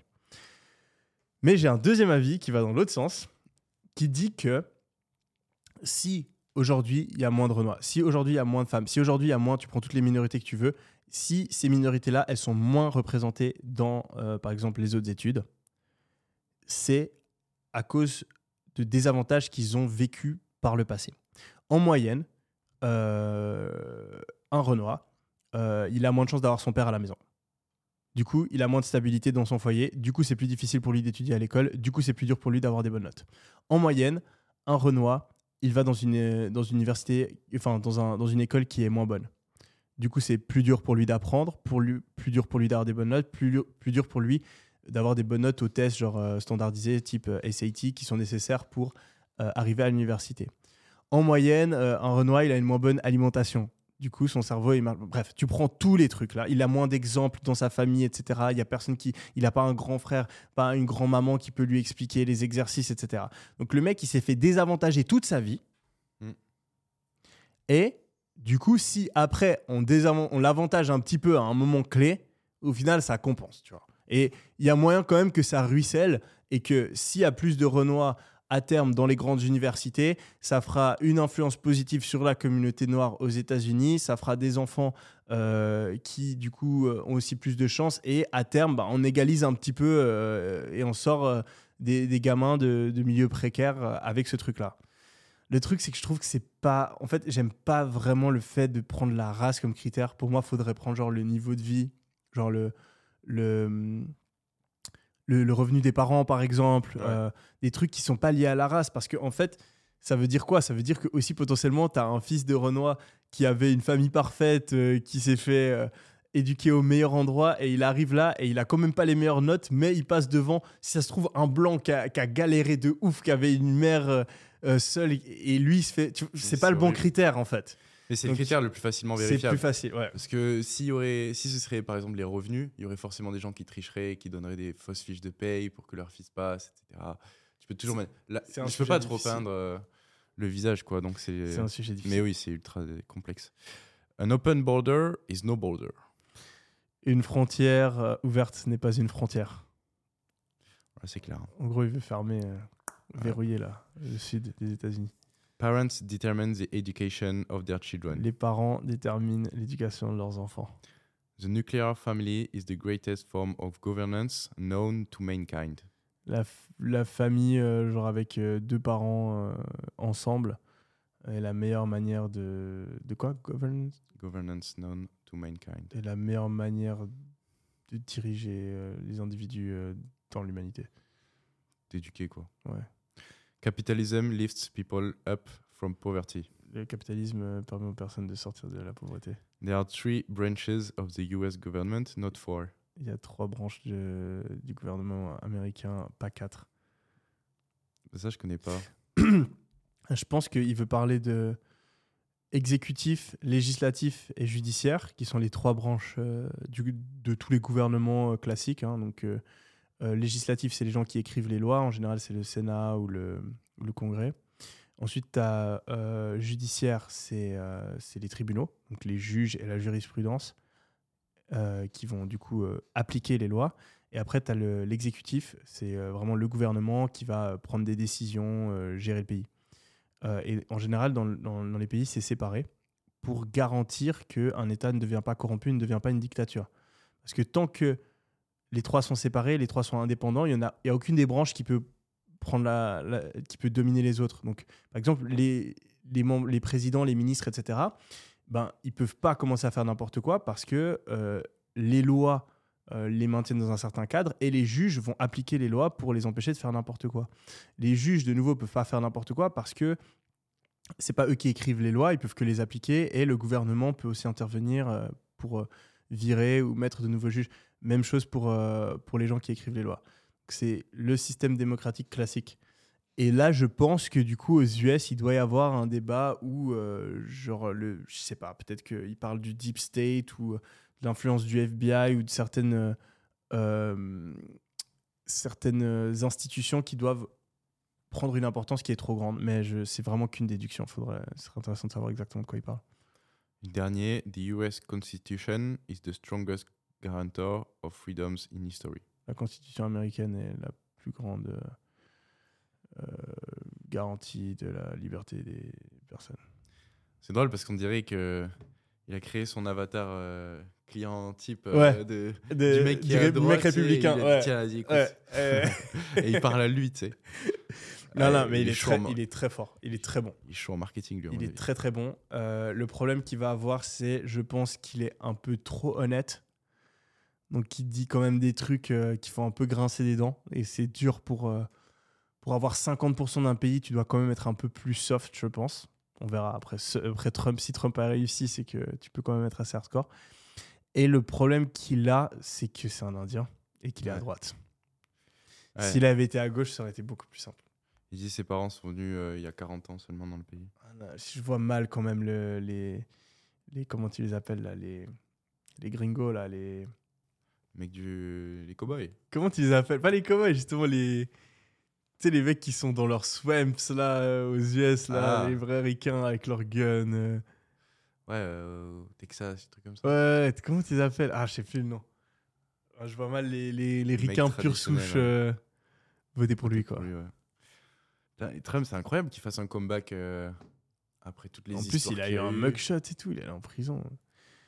Ça a duré une heure, non? Ouais, il se fait arrêter en tout cas. quoi. Il est. Lui, il a une justice. Oh, T'imagines la vie que t'as quand tu te Mais retournes, tu fais le bilan. ça, ça me fait penser à des fois, je me dis quand même,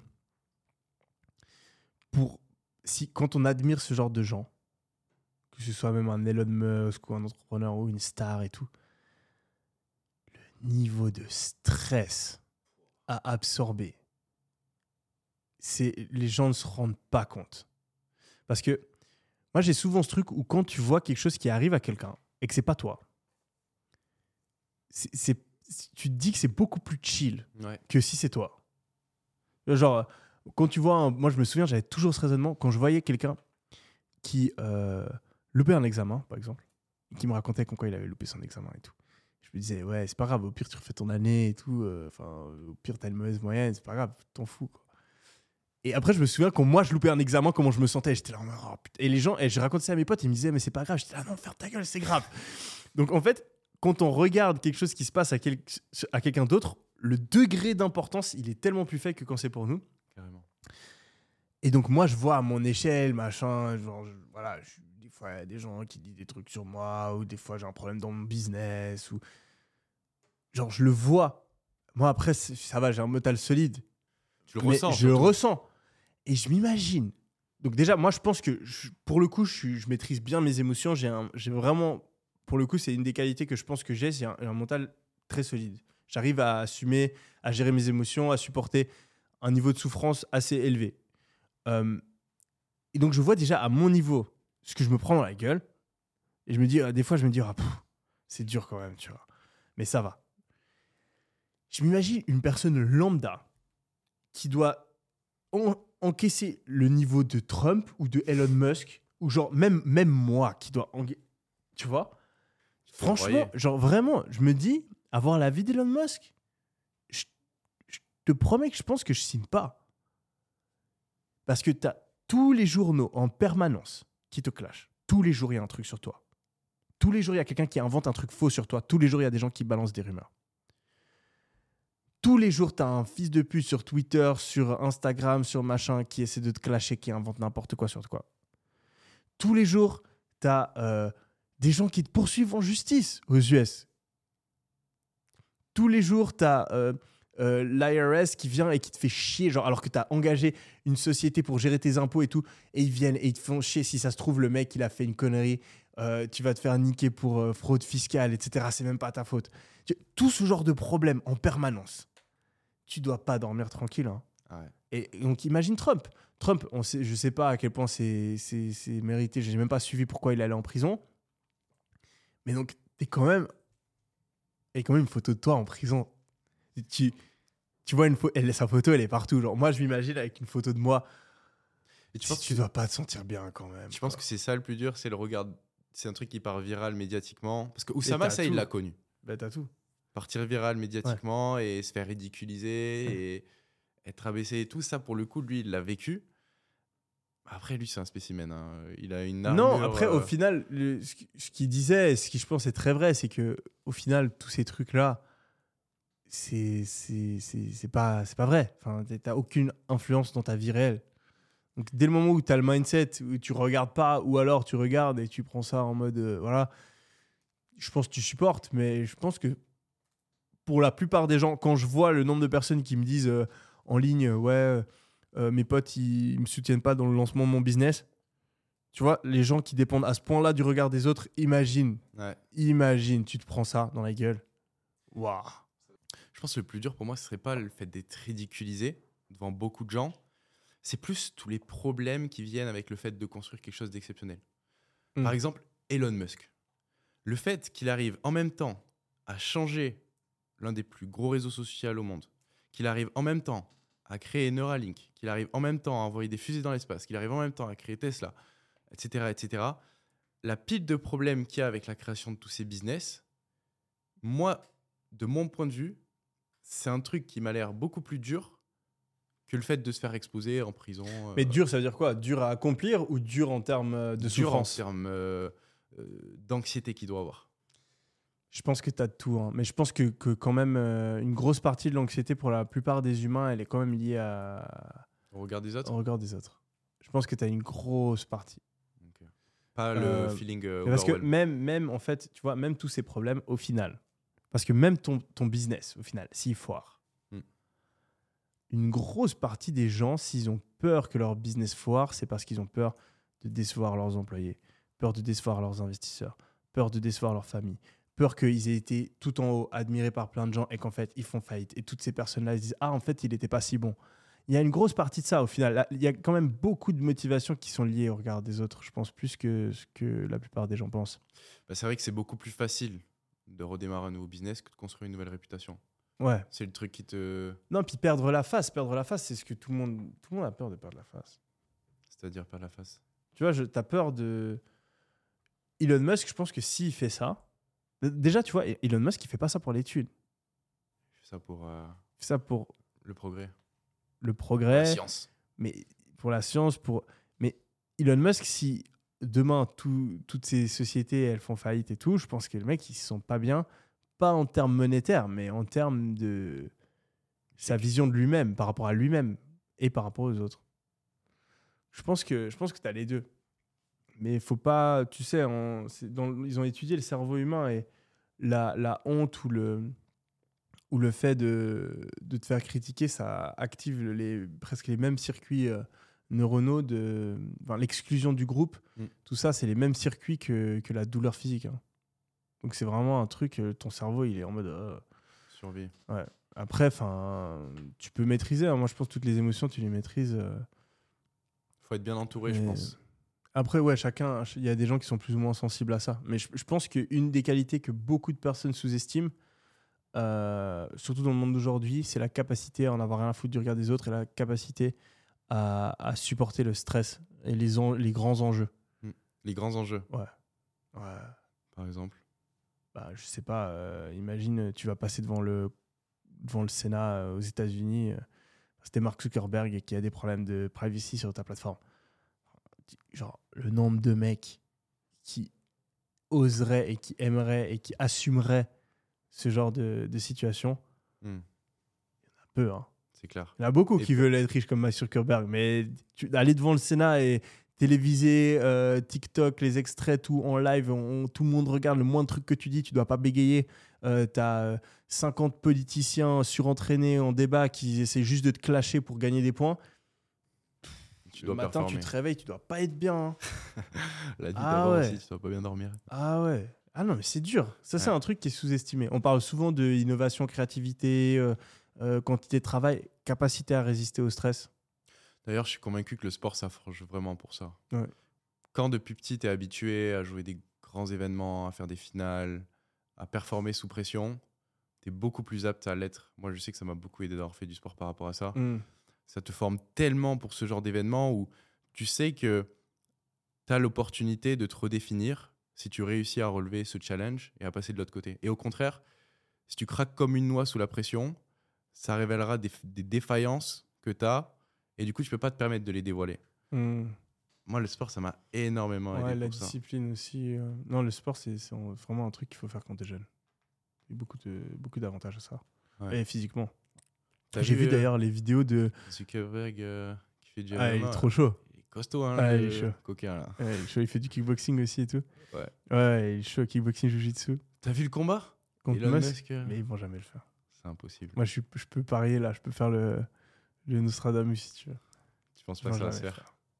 Quel Jamais. intérêt hein, J'ai l'impression qu'ils font du buzz comme les mecs de télé-réalité. là. Et tu crois vraiment qu'Elon Musk il va passer euh, un an de sa vie à s'entraîner pour euh, juste pour aller faire un combat contre Zuckerberg Parce que le problème, moi j'y ai réfléchi aussi plusieurs fois.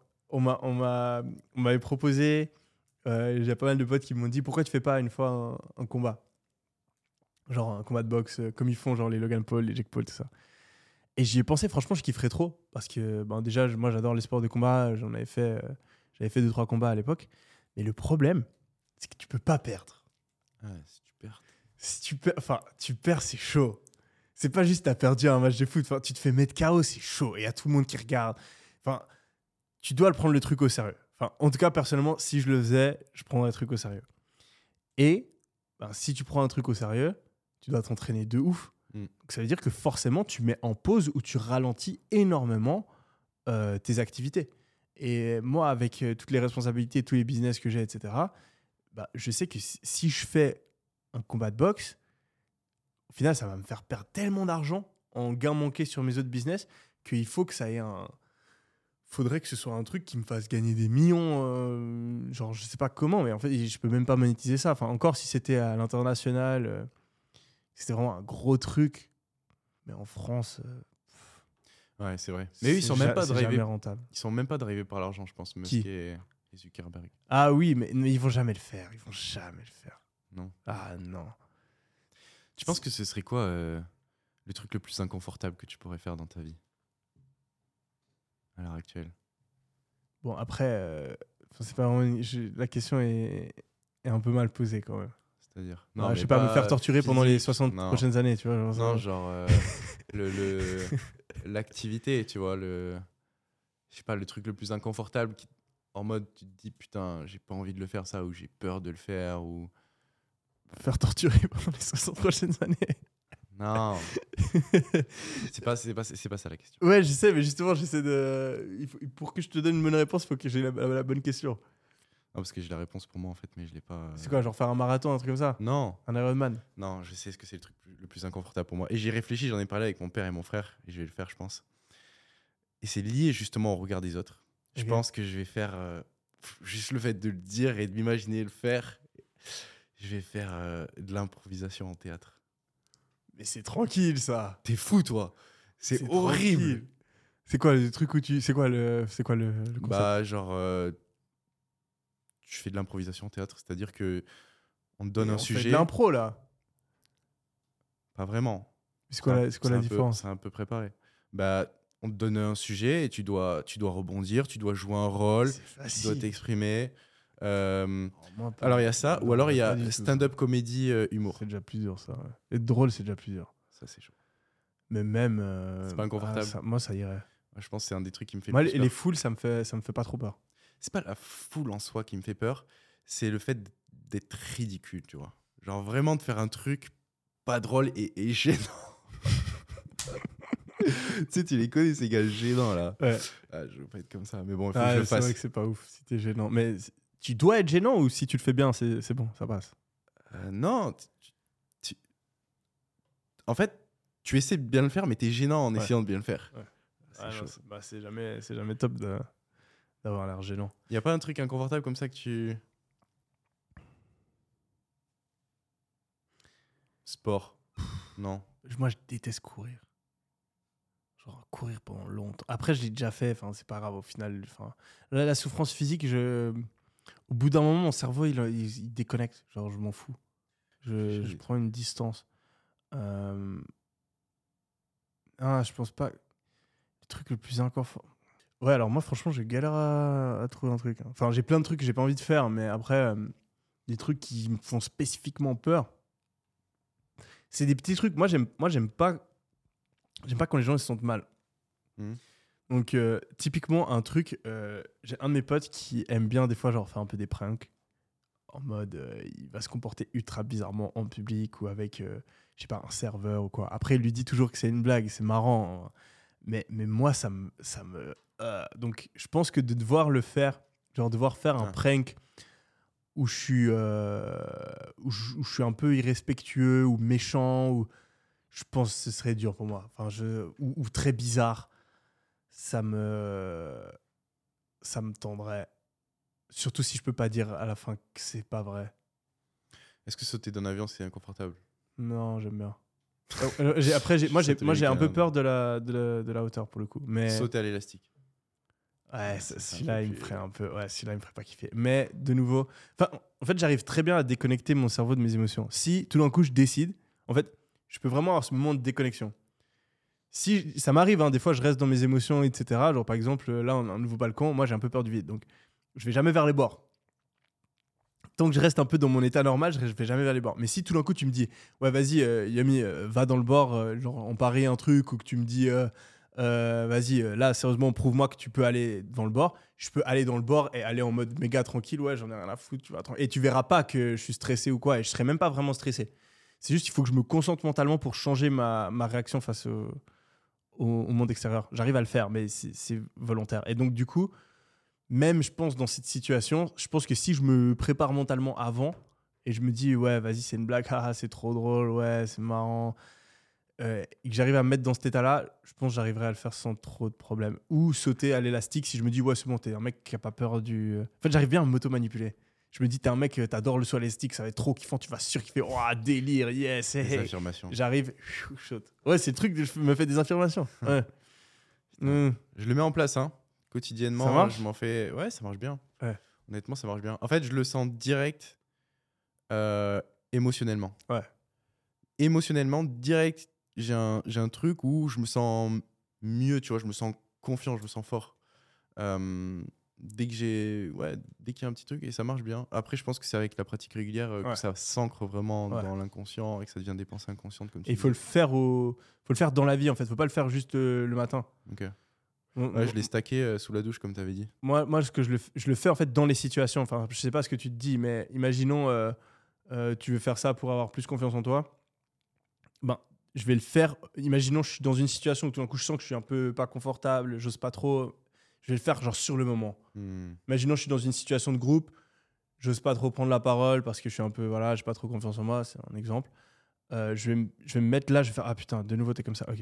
Allez, c'est bon, t'as confiance en toi, t'as ouais, t'es le meilleur, ouais, ouais, ouais, toi, tu peux parler dans le groupe. Ah, mais attends, mais t'es qui, toi, c'est bon, t'inquiète. tu vois, je me fais un auto-pump-up comme ça, et après, je parle. Et après, ça passe. C'est l'énergie, hein, je pense. En vrai, j'aurais La- dû le faire avant. avant tu sais quoi, rappelle-moi, après le prochain podcast, enfin, avant le prochain podcast, je vais me chauffer de ouf. Je vais, me faire, un, je vais me faire un méga truc. Tu sais quoi, on dit pas à Oussama, de toute façon, il va pas regarder. Ouais. On, le prochain podcast, tu choisis à l'avance un sujet de débat. Ok. l'envoie. Et moi, je vais essayer. Bon, après, c'est chaud contre Oussama. Mais je vais essayer de me chauffer de ouf en me disant que je suis le meilleur mec en débat de l'histoire de l'humanité et que je vais défoncer Oussama en débat. Et on va voir si ça marche. On va voir si j'arrive à, à contrer un peu le, le mastodonte du débat là. Vas-y. Bon, sur ce, les amis, euh, merci Antoine pour euh, ce podcast. Merci à toi. On se retrouve très prochainement sur la chaîne. J'espère que ça vous a plu. C'était Ami et Antoine.